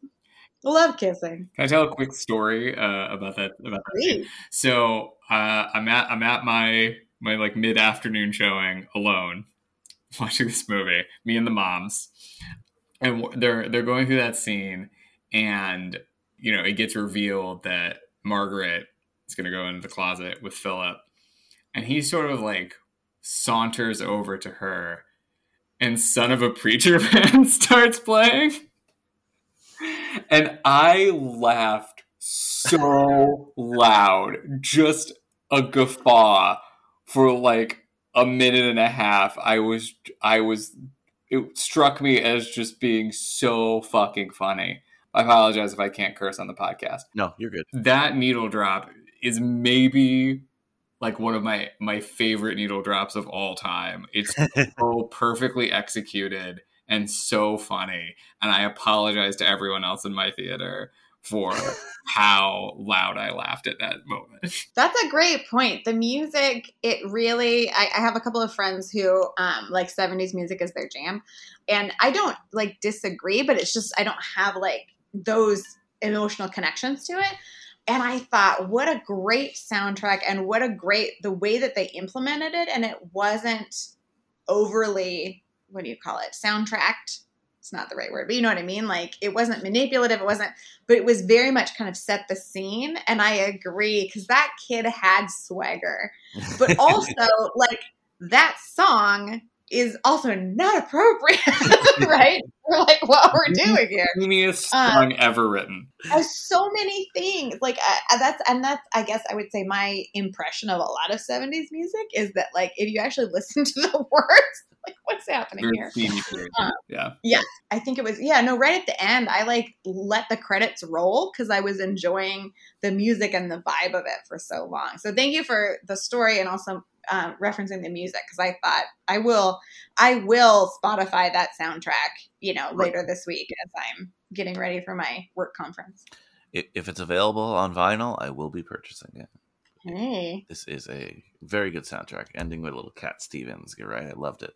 Um, let's get to our weekly questions then. I'm, I'm really excited for these today. So, uh, who was this movie made for, guys? Adults, teens, whoever? Who do you think the intended audience was for this film? I think to some extent it's the moms, right? Mm-hmm. It's those of us who had this uh, as one of our sort of childhood movies. And I think potentially, I mean, there's certainly multiple generations there, but I think this is, and especially the way they dealt with it, because I was also thinking about would I, were I be, to write to be a teen, would I watch this with my mom? Right, because I was very sensitive to like I don't want to watch stuff where she's going to ask me questions.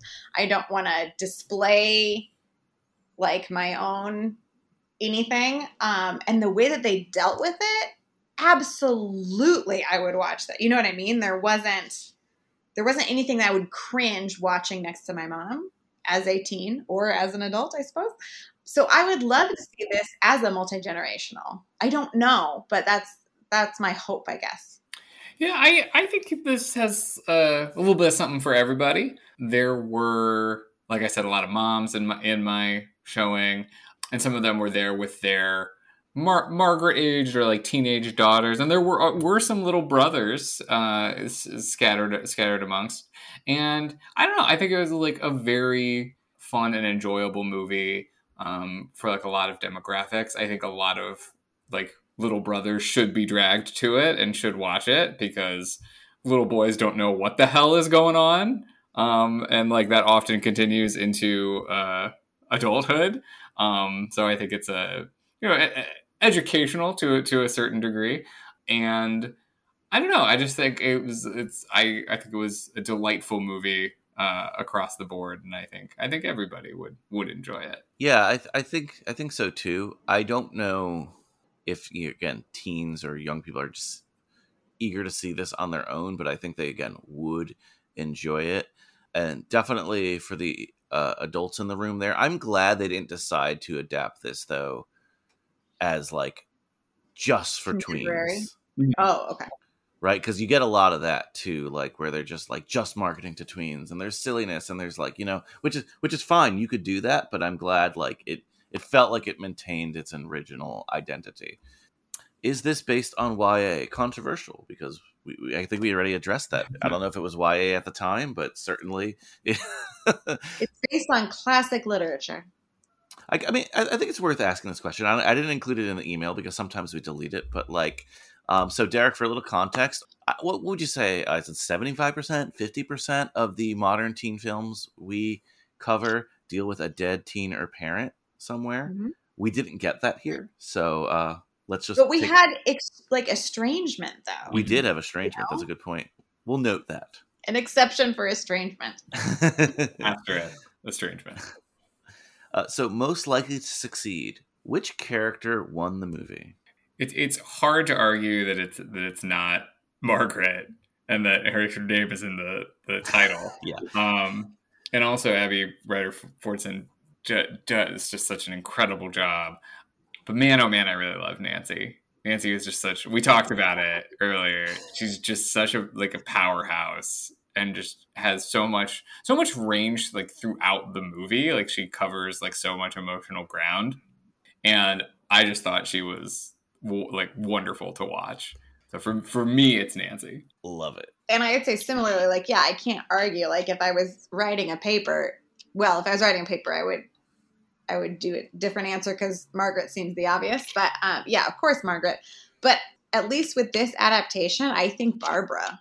Mm. You know, we, we, talked about it. She um, explored. She tried different things. She went out of her comfort zone, and in that, she's you know kind of found her center again. And um, and I thought that was great. And also the way that she dealt with her daughter growing up, right? They let her go to the bus to New York by herself. Like, you know, the way that she reacts when Margaret finally does get her period. Barbara is dealing with a lot in this year. It's a, you know, they say it's a hard year for Margaret. It's a hard year for Barbara. And so I, I, will give my vote to Barbara. That's who I had as well. So maybe I'll go with the obvious and say Margaret. But we all know that, right? You know what? Yeah. You said it's a hard year for Barbara, and suddenly I want to watch a movie called "It's a Hard Year." It's a hard year for Barbara. Great title. Oh my god! Or that's the name of my '70s cover band. Ooh, I like that too. awesome. Uh, so Wooderson Award, named after Matthew McConaughey's character in Dazed and Confused. Famously, he only had one or two scenes, and uh, director Richard Linklater expanded his role due to you know his performance and how much they were enjoying it on set. If you were in charge here, is there a character who you would have liked to have seen more of? By the way, Barbara might be my answer for everything, so I'm going to hold that. Just okay. more Barbara.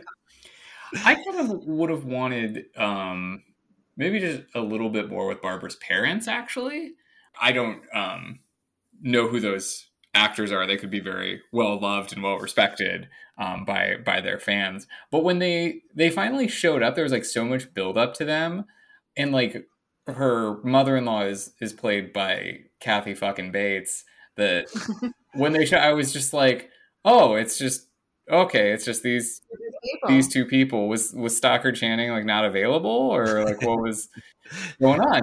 Um, it would be amazing. I know, and so that's I felt like there was room for them to not only be sort of bigger characters, but like I don't know, maybe have more more room for like recon like showing like reconciliation or showing growth um or not just showing them being kind of jerks still. Counterpoint mm-hmm. to them be like a Stockard Channing type. I think similarly to how I thought about the Laura Danker character, like Sylvia is so familiar to us mm-hmm.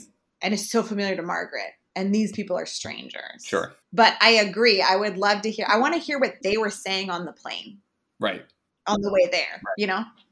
Yeah. No, I think I think that's a that's a great point that they do feel like sort of who the hell are these people? But I, I think there there could have been some room for just a little, little bit more, a little bit more screen time from them. Um, so we talked about uh, Mr. Benedict, which was one thought, but as I mentioned in the Secret Club, my best friend in high school, based on this information, would be Gretchen with the curly hair and the glasses. And I just I feel like she is, you know, the radical feminist in the making in this movie. Not that Margaret isn't, but like I just got that vibe from her. Like, and so um, I, I felt like she either was me or would have been my friend, and so I would love to see what's what's next for Gretchen. And you know, we sort of see her as not the last, but you know, sticking with Nancy at least in that last scene as the others kind of maybe grow out of Nancy's antics a little bit, and Nancy likely will grow out of them too. But then it kind of you see her like, no, there's fun happening over here, and I'm and I want to you know head that way. So I would I would love to see what was next for Gretchen. Good call. I like that one. I like Gretchen. Opposite Long Duck Dong Award. Oh wait, did you say yours, Brian? Barbara. It's just my answer for oh, Barbara. Yes, I'm sorry. you, you want the sequel a tough year for Bar- for Barbara? Yeah, yes. I'm waiting for it. Judy Blume write it, and then we'll adapt it. Um,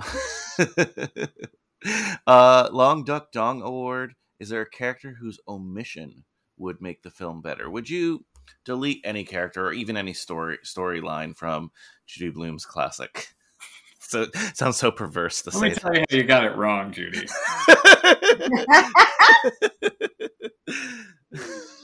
I mean, we don't have to have one. If, Yeah, I mean, I don't, I don't think so. I think that you know the the way that they treated the um the boy that they thought was weird that had the party. Like, I don't, you know, I don't like seeing people being othered and bullied, but that was a component of the story and is a component of our social world. So I, I don't want to take it out just for my comfort.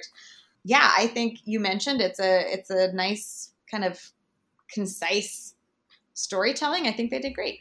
I do have to say about that that character. Um, what was his name? The the weird the weird boy. Uh Norman. Norm, of course, his name was. How did I know? Norman How did I remember?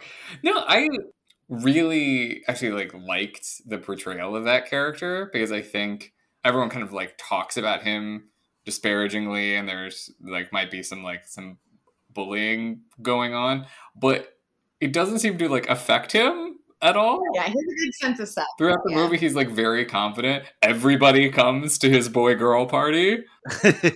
I don't know. I think Norman comes out of this on top. that's, a good, that's a good reframe. Thank you. Extra credit assignment, AP special here. If you could recommend a classic teen film to a particular character in this movie, what would the film be, and to what character would you recommend that film? I'm going to start because it's not hard to guess for either the book or the film adaptation. I think Margaret would enjoy the perks of being a wallflower. You're playing all your hits tonight, Aislinn, and I love it. I love it though. because this is this is the we are straddling the classic and the contemporary, the nostalgia and the now. It's only appropriate, and if I don't say it here, I would do it in my buy two get one free, and so it just has to be done. But I think the power of positive and nurturing friendship, which you know, like like we said, that these other young women in her class accept her right away when she's new, and that's fantastic. Um, and there's sort of parallels, but a very different kind of friendship group in that. And it's kind of the next stage. It's high school and jumping in and being yourself and exploring new things. I, I, what can I say? It's my jam. And I think Margaret would enjoy it. I think so too. How about you, Derek? Do we consider Lady Bird a classic? Yes, we have recommended. Yes, I do. though. Great. That's a great one. I think Margaret should watch Lady Bird when she is a little older. Um, I think it has a lot in common with this movie. I think there is a you know there is a searching quality, a trying to figure it out quality. Um, there's mom stuff. There's a lot uh, about you know falling in with the the wrong crowd, not in the sense of like doing doing bad things or doing bad things to yourself, but just like is this are these the people I want to be with? Is this the person who I want to be? Who who am I? I think there is a very similar kind of like search for for self going on in both movies. Yeah, good call. We are Good we are Lady Bird fans here, so uh, that I love that pick. So I'm gonna. I thought about this from a different perspective. Um, Margaret is a young woman in the ni- in 1970, and I think, and we know this movie's not perfect.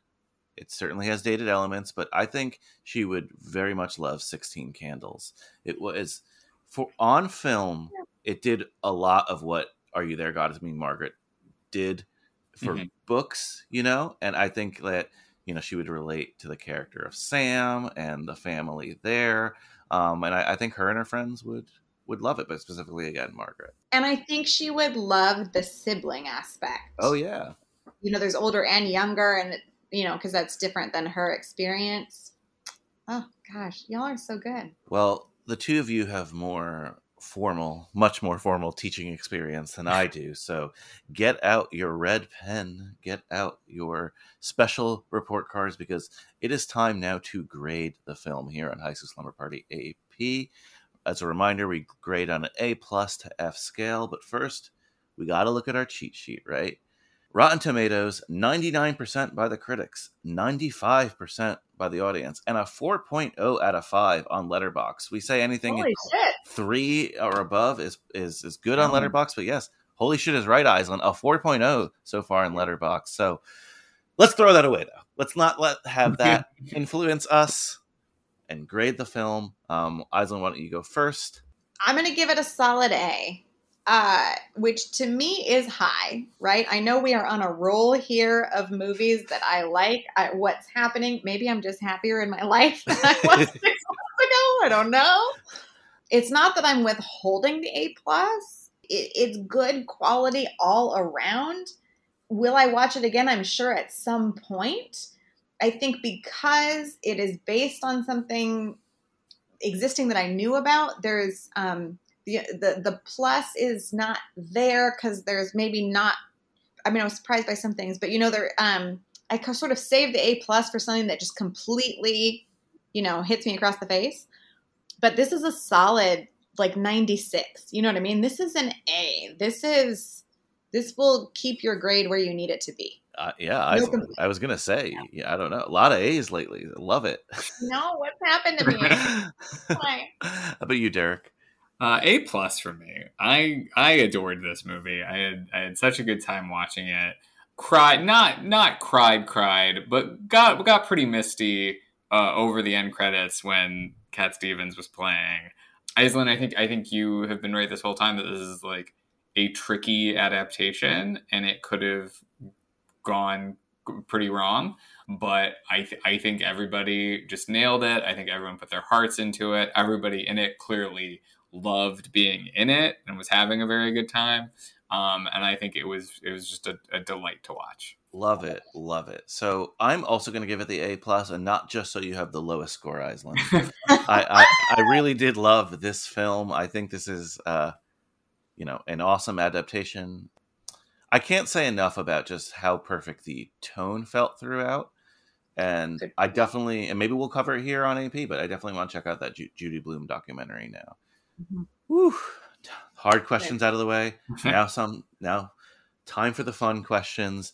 I'm ready. I'm so excited. Oof. The three of us, we are at our cool, nerdy AP slumber party where we know we are renting. Are you there, God? It's me, Margaret.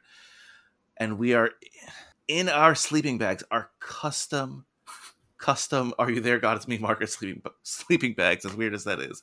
What does your sleeping bag look like? Okay, I'm so excited. Um, so in the film, and I also think they did this really well, but they show um, the the sixth grade young women, sixth grade girls, um, seeing a film strip about menstruation um, in that very like old school way, and we see the the girls' reactions, and you know, I think it's a that's also a tightrope, right? Like I would be upset if everyone was like, "Oh my god, gross," and you see a couple of people like, "Ah, ah, what?" Right? Because it is. It's weird.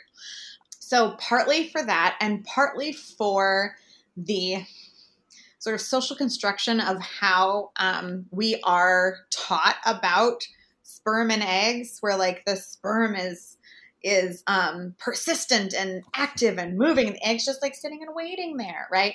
And that's all BS. So the outside is like very dry, sort of clinical diagrams of like reproductive system, particularly um, female reproductive system, um, with things labeled appropriately, but like that old school drawing of diagrams, black and white. And then the inside is just vibrant, cool, all like reds and pinks and golds and like showing the like majesty and beauty and magic that is the vagina and the whole female reproductive system. I'm a person who wears a vagina ring every day.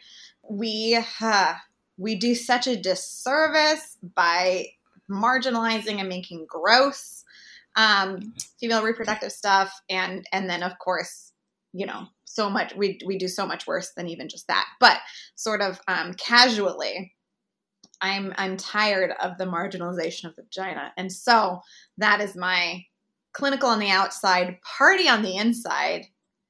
Are you there? God, it's me, Margaret. Vagina and menstruation themed sleeping bag. Two thoughts, Aislinn. Beautiful. First, if there is a sleeping bag Hall of Fame in some random place like like Sheboygan, where's that, Wisconsin, right? Let's say that exists. Your sleeping bag, I think, would be a first ballot inductee. I love it. So well thought out. Thank you. I appreciate that. Second, and totally random, but you would like my computer today because my computer broke. I'm using my wife's, and on the back is a big sticker of a female reproductive system diagram. So yeah. as as she is in the field. So yes, uh, absolutely. She is a vagina warrior. that is awesome. That is really great. Sorry you have to follow that, Derek, but I think I believe in you. I think you have a good one.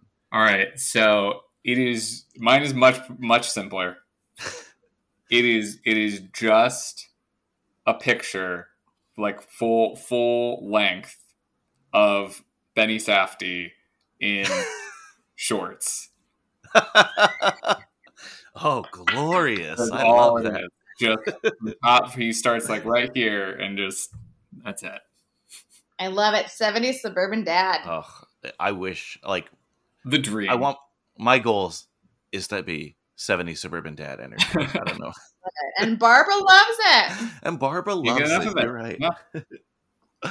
Love that one. Uh, so m- my sleeping bag is just gonna be. Oh, it's a little bit two-foldish as well, but uh, outside is definitely gonna be a picture of the George Washington Bridge. It just has such sentimental value for me, as it was sort of just like as a child the you know quite literally the crossing point between where i lived and where most of my family lived and just that change that would occur you know i currently live in manhattan but five minutes away from the george washington bridge so seeing it in this film was very cool but inside the sleeping bag gonna have some old playboys for some viewing later later during during the slumber party so I forgot about that. And that the and that the centerfold was 19. Yeah, I think that's great that they point that out and like, oh, what am I going to look like at 19? And it's really not that drastically far from their own age, but like mm.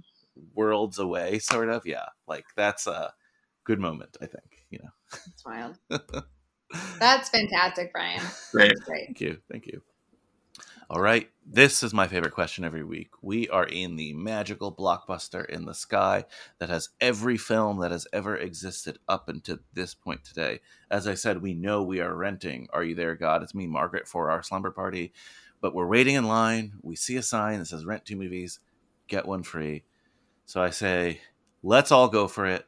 Let's all find two other movies that we would rent with this film for a perfect slumber party triple feature.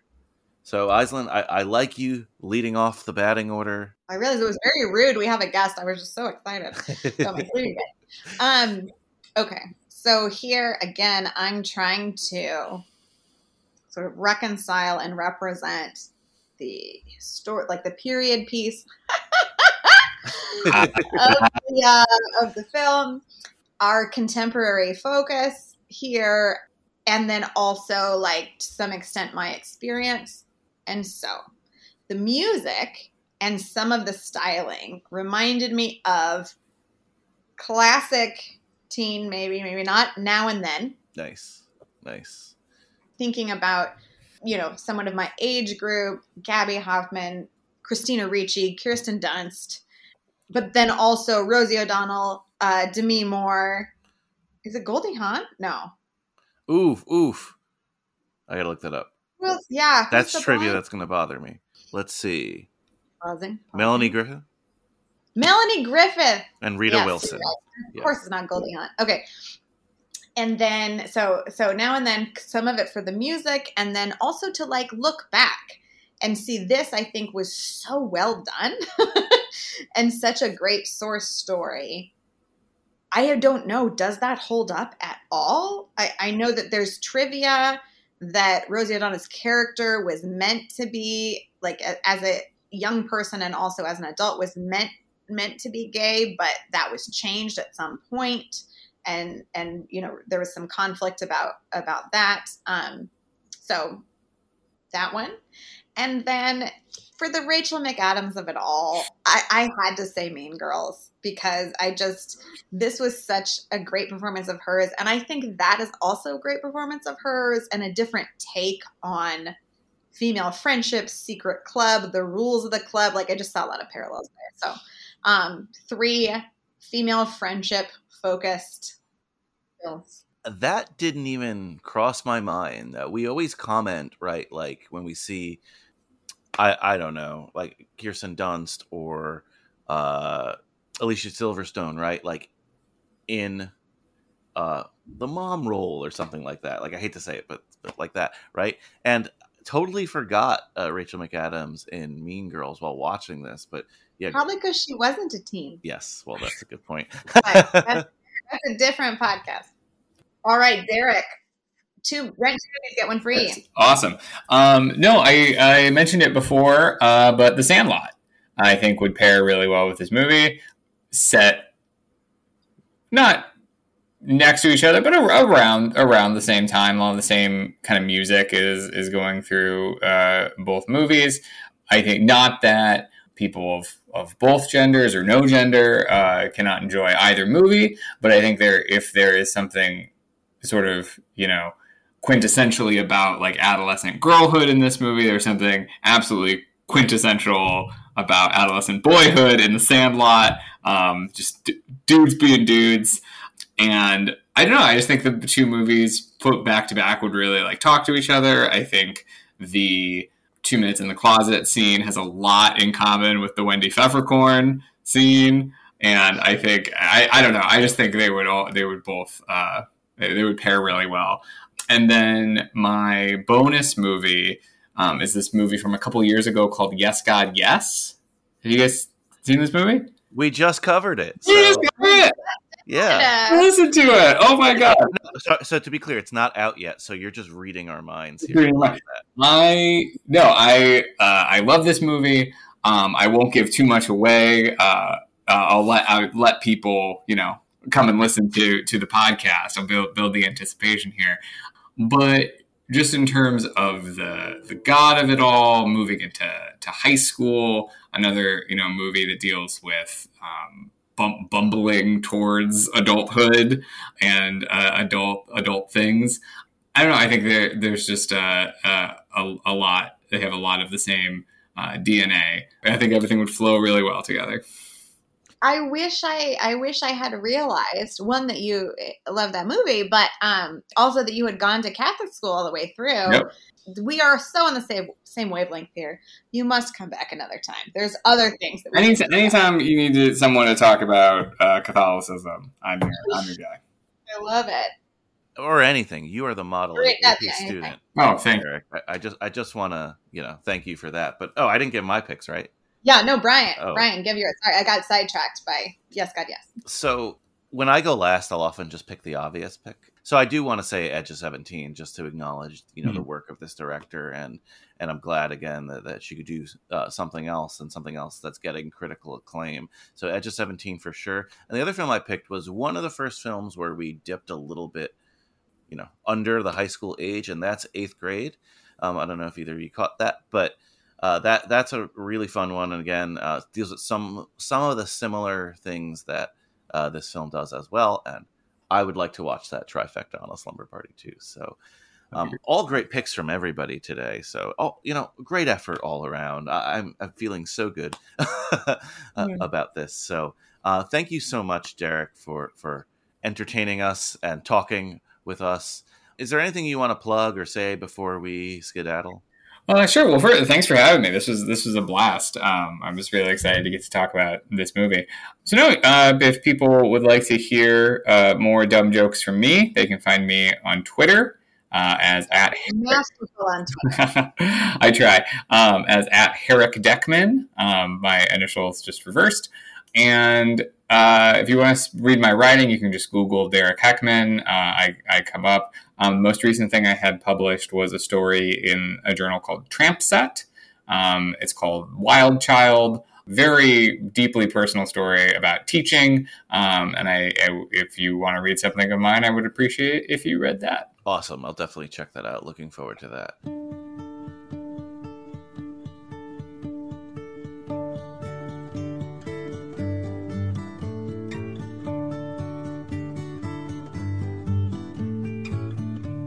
Listen to the wind, to the wind of my soul. Where I'll end up, well, I think only God really knows. I've sat upon the setting sun, but never, never, never, never. I never. What a great conversation with Derek. Again, he he's someone I hope we can get on again because he definitely belongs here uh, with us on High School Slumber Party AP. Absolutely. So much fun. Thanks, uh, Derek, for giving us your time. And I hope our listeners enjoyed it as much as we enjoyed recording it. So while we were recording, um, I did take some notes uh, because we had some questions, and um, you know, since we've recorded, I did a little deep dive on some things, Aislinn. That I think you'll find. I love it. I think I hope you'll find fascinating, at least. I look forward to it. So one of the questions we had was uh, sort of the process of acquiring the rights to this classic Judy Blume Yes. novel. Um, I, I believe you had asked, uh, you know, what other stuff had gotten adapted uh, from her catalog. Fascinating read. So, like, for how popular of an author she is, not too much of her stuff has been adapted. Because so much of it is sexy. Yeah, so much of it's sexy, but there's other reasons that are really gonna, according to Judy Blume at least, that are really gonna, I think, interest you and us here in this podcast. Let's walk through how this got adapted and sort of work backwards here. So I read an article in the Hollywood Reporter, uh, a good interview with the director here um, of Are You There, God? It's Me, Margaret Kelly Fremon Craig. As mentioned, she had directed Edge of Seventeen. It was a surprise hit and basically she was in that enviable position of hey what do you want to do next? So she really Beautiful. thought about it and she was a fan of the book. This is, it's something that interests her. Coincidentally around the same time judy blume put out a tweet i believe that was like i'm thinking of adapting my stuff sort of. And she was like yes. And Oh. she, she actually wrote a letter to judy blume sort of saying why she would be the right person to uh, adapt this book. I love that. She also, uh, you know, her, her partner on Edge of 17, as mentioned, was Jim Brooks. Um, he kind of lobbied Judy Blume as well. Judy Blume actually watched Edge of 17, enjoyed it, and really got a sense that this wouldn't be a big Hollywood blockbuster, but it would be the intimate movie that she was hoping uh, would be adapted from her book. That was super important to her.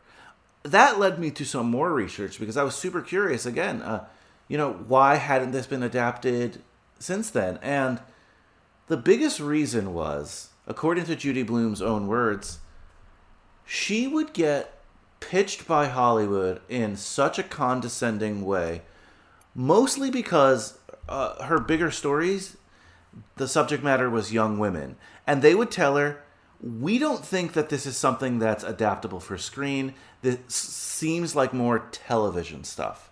They even used words with her, like, again, in her words, that uh, the subject matter was too shallow or too stupid to be uh, a, a feature, you know, a feature length film. That's wild, right? I mean, this movie was about everything.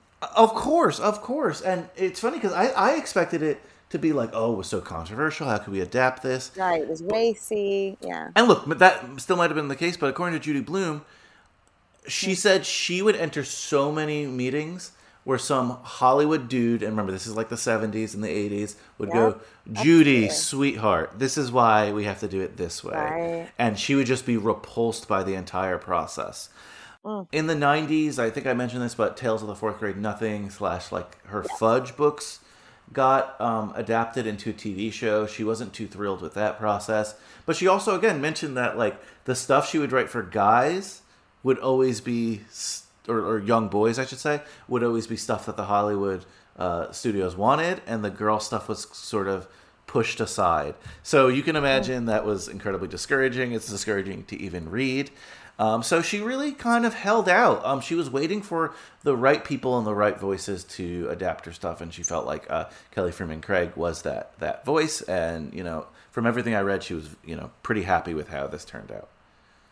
Yeah. I love that story. Thank you. I think both the um, sort of serendipitous nature of them both uh, seeking the project or seeking a project that sort of like you know i don't know the uh, looking looking widely and looking broadly asking you know for what you want next steps wise but then also taking the opportunity you know what i mean? Like it, there was both the landscape was set for them and you know kelly fremon craig reached out and and you know sort of made made her case and it's so interesting. I kind of didn't see it at first. Like when when you first told us that edge of 17 had, was directed by the same person i got it but i didn't quite get it. But absolutely it is such a specific and intimate story the edge of 17 that i could see the way in which judy would have read that in her viewing and deemed you know this the, the appropriate artist to take it on. So that's lovely. I thank you for that background. Yeah, and remember that she's also uh, not just directing but adapting the screenplay as well. Right. You had mentioned uh, when we were, uh, you know, in, in, the larger format uh, interview today or, or, the chat, you had mentioned that um, you recalled that in the book the the pads or whatever were, were advertised a little different like there were like a belt wise? There was like a, yeah a belt like in a little like clips to put the pad on. Well i could not i didn't reread the book so I, I couldn't verify that. It did make sense with a lot of other things that i was reading. Okay. Kelly Fremon craig did want to even though it is a period piece did want to make certain things more accessible to the generation today that she felt wouldn't take away from the story. So again, that would check it. Absolutely. Yeah, agree. That's a great yeah, I had no problem with that shift again because like I said even as reading it in the 90s, it was that stuck out to me as like what? You know, I've never seen one of those. I've never heard of that, whatever else, you know. And there's three key things that were changed from the book and I'm curious your thoughts on them and then then you know, we'll get out of here. The first one is the thing we really love the whole uh, agency of of Margaret's mother. Barbara, yeah. The normalizing no part and her struggle moving into the suburbs. That is very much apparently not in the book in terms of just like downplayed. Like the mother, they sort of move to the town, and I think the mother continues the art, and it's like more about Margaret's story. So this is something that, again, I I think it was a positive addition. Absolutely, I think it's a a beautiful thing to bring forward that may have been alluded to. There may have been a, a line here or there, but to uh, again, because this is such an interesting classic story, but made contemporarily, and and like we talked about, you know, I age wise identify with Barbara over Margaret, yeah. so it was a nice way to, I think, also nod at the history that's taken place between the writing and now. And I don't know. I, I like that a lot. This next one I, I think you're really going to like because we pretty much talk about this every other week. Okay. So, well, we do this category every week uh, where we sort of, you know, eliminate something that we don't think might fit. Apparently, Kelly Fremon Craig did this as well because in the original uh, source material, there's a whole thing between Margaret and her teacher, right? Like uh, some of her friends uh, think they have a romance going on. Of course, it's not happening. But this is right. this is a key piece of drama and subplot in the book. And Kelly Fremon oh, Craig wow. was like, "We don't need that." Yeah, that's gonna. People are gonna get stuck on that. That's gonna complicate things. People are gonna write fan fiction about that. So, I think that was wise. that's super interesting to hear, though. Yeah, like I, I you know, was uh, a week or two ago editing the um, honor society episode where that was one of our bigger sticking points. So uh, that's why I'm kind of giggling there. The third interesting aspect that was changed is apparently the grandparent drama is a little different in the book. It's a little lighter. There, there isn't the big Kathy Bates storming in and sabotaging scene. Confrontation. Yeah. Yeah. I, I thought I would have remembered that if it had been in the book. Her grandparents from God, I think it was Ohio. Sorry if I, I forgot the state. Their grandparents from elsewhere when they Midwest, vi- yeah, the Midwest, yeah, they visit and they're actually pretty pleasant. They do ask about Christianity, but mm-hmm. it's not in like a it's as dramatic as it plays out it, here, right? Like they're not forcing it to her. I think Margaret just more questions, you know, which, which side she's going. They're clearly, from what I read, they're clearly interested in her becoming a Christian, but it's the book doesn't make it like they're, you know, pushing that, and it hasn't. Like evangelizing right there on the spot. That's the word I was. Proselytizing. That's what I wanted. Proselytizing right there. Yeah, so those are the three major changes. They make sense when I when I read them now, and uh, yeah, I, I think uh, still deserving of our high praise. I agree. Thank you for doing that additional um, digging for us. Those things would not have been crystallized, you know, prior to us having the conversation. So thanks for seeking out those, particularly that those differences, because we had read the book too long ago to remember. Because we're old. yes, yes, we are. So because we're old, and full disclosure, we are recording uh, pretty late night right now. So why don't why don't we let the good AP students hit the hay, uh, get get some rest, recharge those brains, and get ready for you know whatever adventures may unfold.